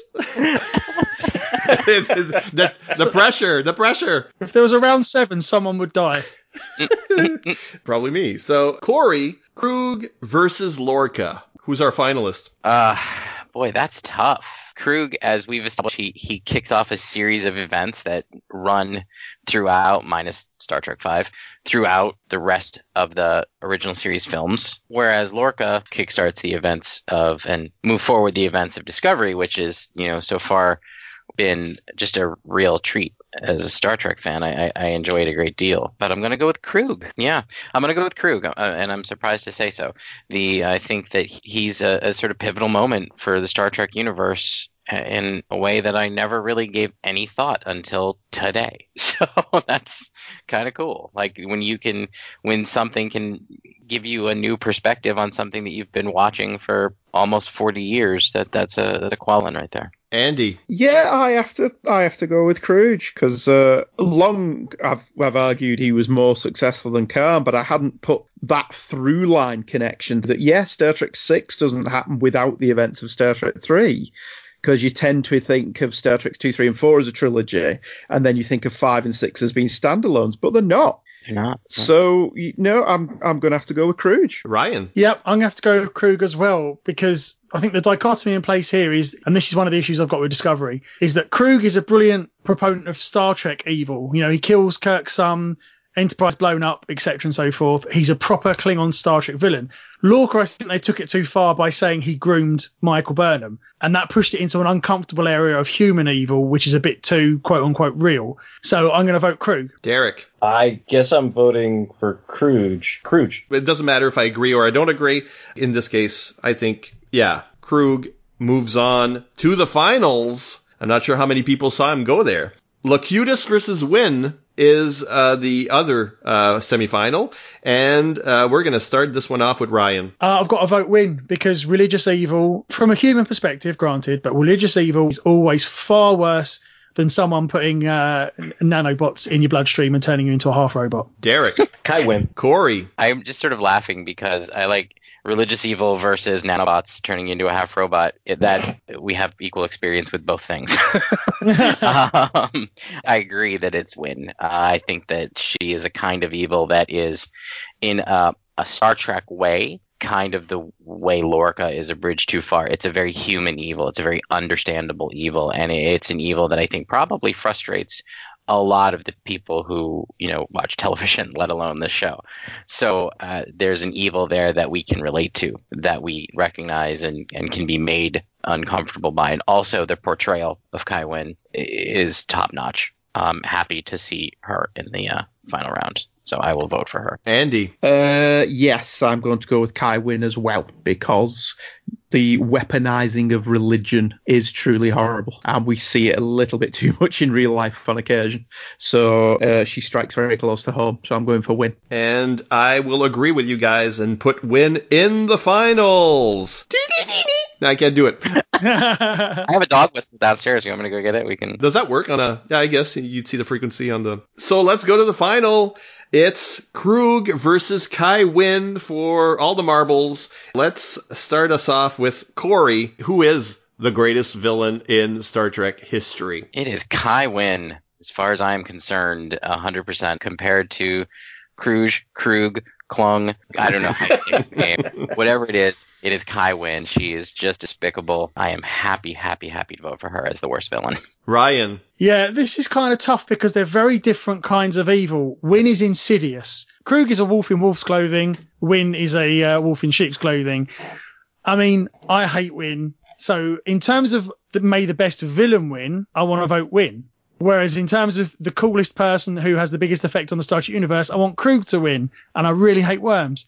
But I've got to, as a philosopher, I have to vote Winn, unfortunately. So my vote is for Winn. Sorry, Kruge. Andy. Yeah, it's got to be Kai Winn. I think everyone has put forward an exceptional case for why she is such a good slash bad villain. Derek. I am also gonna say that the Oscar goes to Louise Fletcher, but yeah, Kai Winn for sure. And in that pack, I also agree. And Kai Winn, perhaps a surprise, perhaps not, but the greatest villain in Star Trek history, according to this panel on this day. Um, can I change my vote to Kruge because I feel there's consistency issues. If I vote for the winner, then the universe is turned on its head. So four to one, Winn wins the bracket.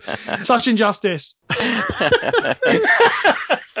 I want to thank my uh, guests for. Uh, I mean, I, we're not going any. I'm not going anywhere. I still have to do Star Trek news and your feedback from the last episode, subspace transmissions. But let me thank my guests and allow them to pimp their projects if they have any. Going from the UK back through to California, Ryan Blake. Where can people find you on the internet? Um, you can find me on Twitter at Ryan Blake two three five, and look out for a new podcast, Wibbly Wobbly Dicey Wicey, the Doctor Who role playing game podcast coming out very, very soon. Yes, I may have something to do with that as well. Andrew Leyland. My little vanity project, The Palace of Glitter and Delight, which covers anything, TV, films, books, whatever, is on twotruefreaks.com whenever I can be bothered doing it, which is normally every two weeks or so. Uh, the Overlooked Dark Knight is me and Michael Bailey looking at Batman comics that we think don't get the love that they deserve. So The Dark Knight Returns won't be on there. And the Fantastic Cast is me and Stephen Lacey going through every single Fantastic Four comic book ever. And we're currently uh, at 1979. Thank you, Corey Drew. Yeah, I'm going to be on uh, Pod Dylan soon.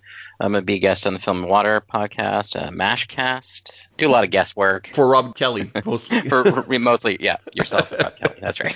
and uh, Derek William Crabb. If you guys want to check out podcasts, you can go to fanholespodcast.blogspot.com. We've got all kinds of different shows over there. And if you like videos and films about comic books, check out my web series, History of Comics on Film, and you can find those over at hocof.blogspot.com. And uh, if you have any complaints about the results of this bracket, uh, send them all to me at fireandwaterpodcast.com. Uh, use the commenting platform, and uh, it's all my fault. And if you're happy with it, then it's everybody's uh, everybody's credit. Thanks a lot, guys. I'll be right back with subspace transmissions. Ta-na-na-na.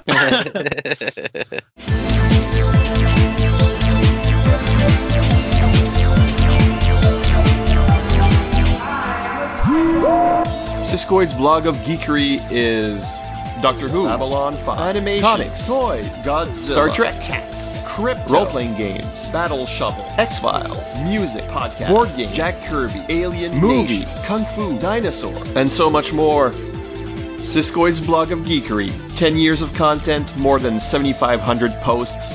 Still going strong at siskoid.blogspot.com. Kryptonite is. A dream given form. Kryptonite is. Primitive culture. Kryptonite is. Jedi Knight, the same as your father. Kryptonite is. The beat you can dance to. Kryptonite is.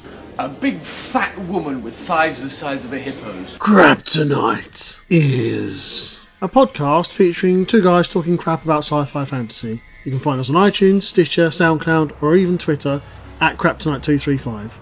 Just look for Kryptonite. It's Kryptonite spelt with an A. Incoming subspace transmissions. In Star Trek news, we haven't spoken in two months. Time enough for Discovery Season 2 to end. So let's start instead with details about the upcoming Picard TV series.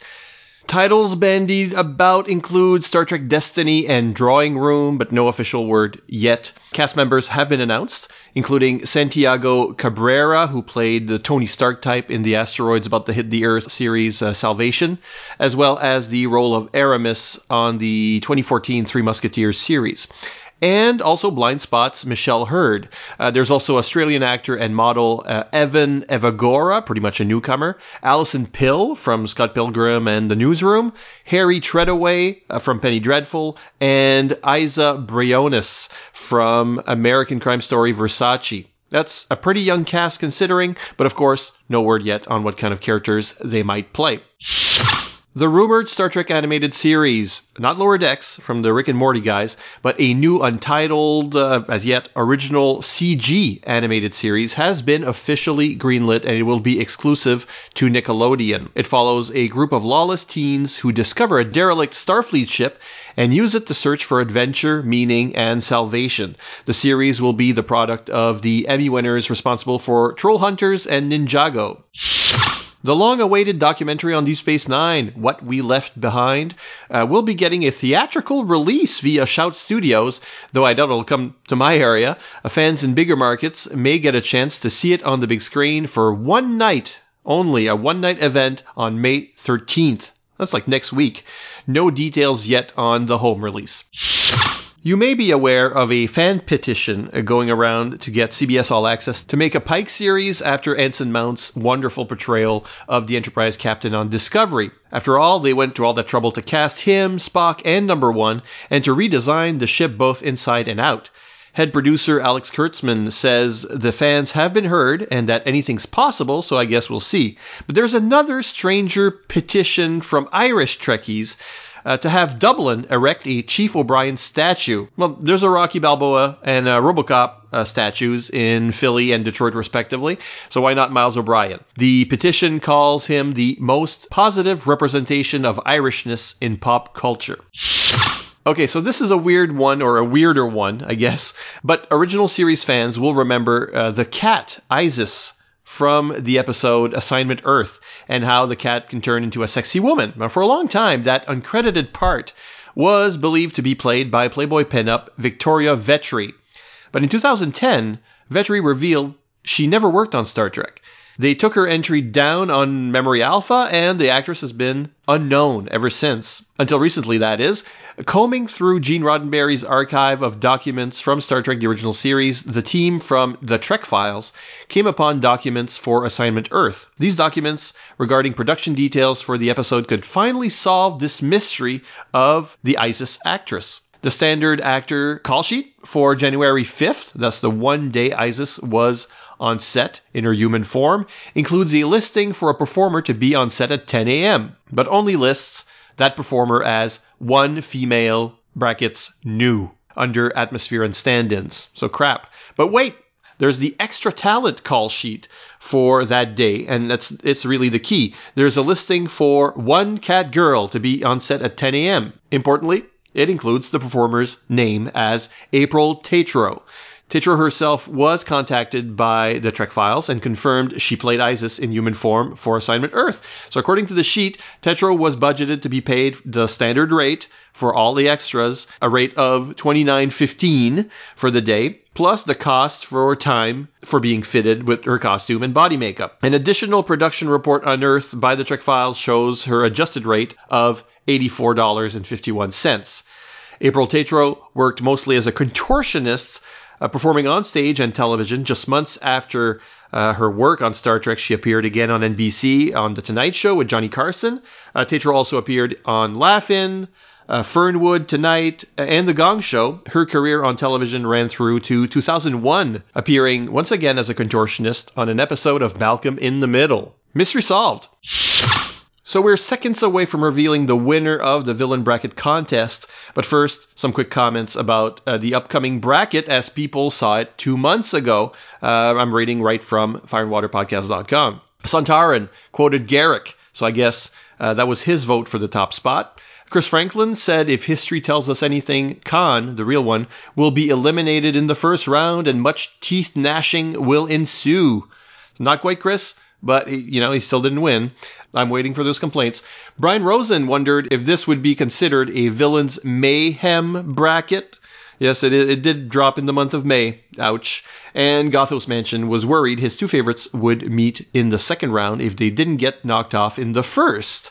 Doesn't tell us who, so did it happen? And while no one saw the ultimate result coming, not even us, uh, not in any of about a dozen entries I received for the contest, but all you needed to do was get the most slots correct out of the 63 that could be filled. Scores ranged between 30 and 41, and at 41, our winner is Mike Lacroix of the Canadian Military History Podcast and past guest of the show. Congratulations, Mike. You win some Gimme That Star Trek apparel from Fire and Water's TeePublic merch shop.